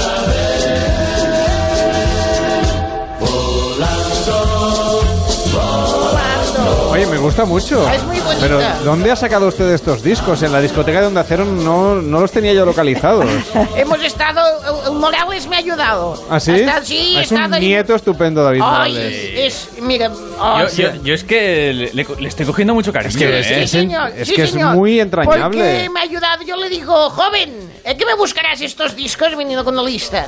Y me los he ido buscando uno a uno. Y digo, no sé cómo va O esta sea, usted ha traído máquina. una playlist de papel. Sí, señor. Y además le he dicho las canciones que quería. Porque no sé qué me ha dicho. Hay momentos que me pierdo yo también, Morales. Con esta señora me, me desconcierta Sí, un poco. sí, pero hace unas croquetas muy buenas. Ah, sí. No tan buenas como, como las de Mireia Carbó. No, que llevamos No, cuatro pero- semanas. Nos, que- nos queda la última entrega, será la semana que viene, que ya eso las, ya las estoy ahí. traeremos, si no le parece a usted mal. Pues traigas unas croquetas que estamos muertos de hambre. Bueno. Menos Fran Villar, que, que es el único que ha cenado, los demás estamos caninos. Bueno, pues nada, que volvemos la semana que viene, versión express el sábado de Pares y Nones. Marta, gracias por venir y muy buenas Gracias, noches. vosotros, y el domingo ya versión convencional, de 8 de la tarde a 11 y media de la noche, aquí en Onda Cero. Feliz semana a todos, adiós.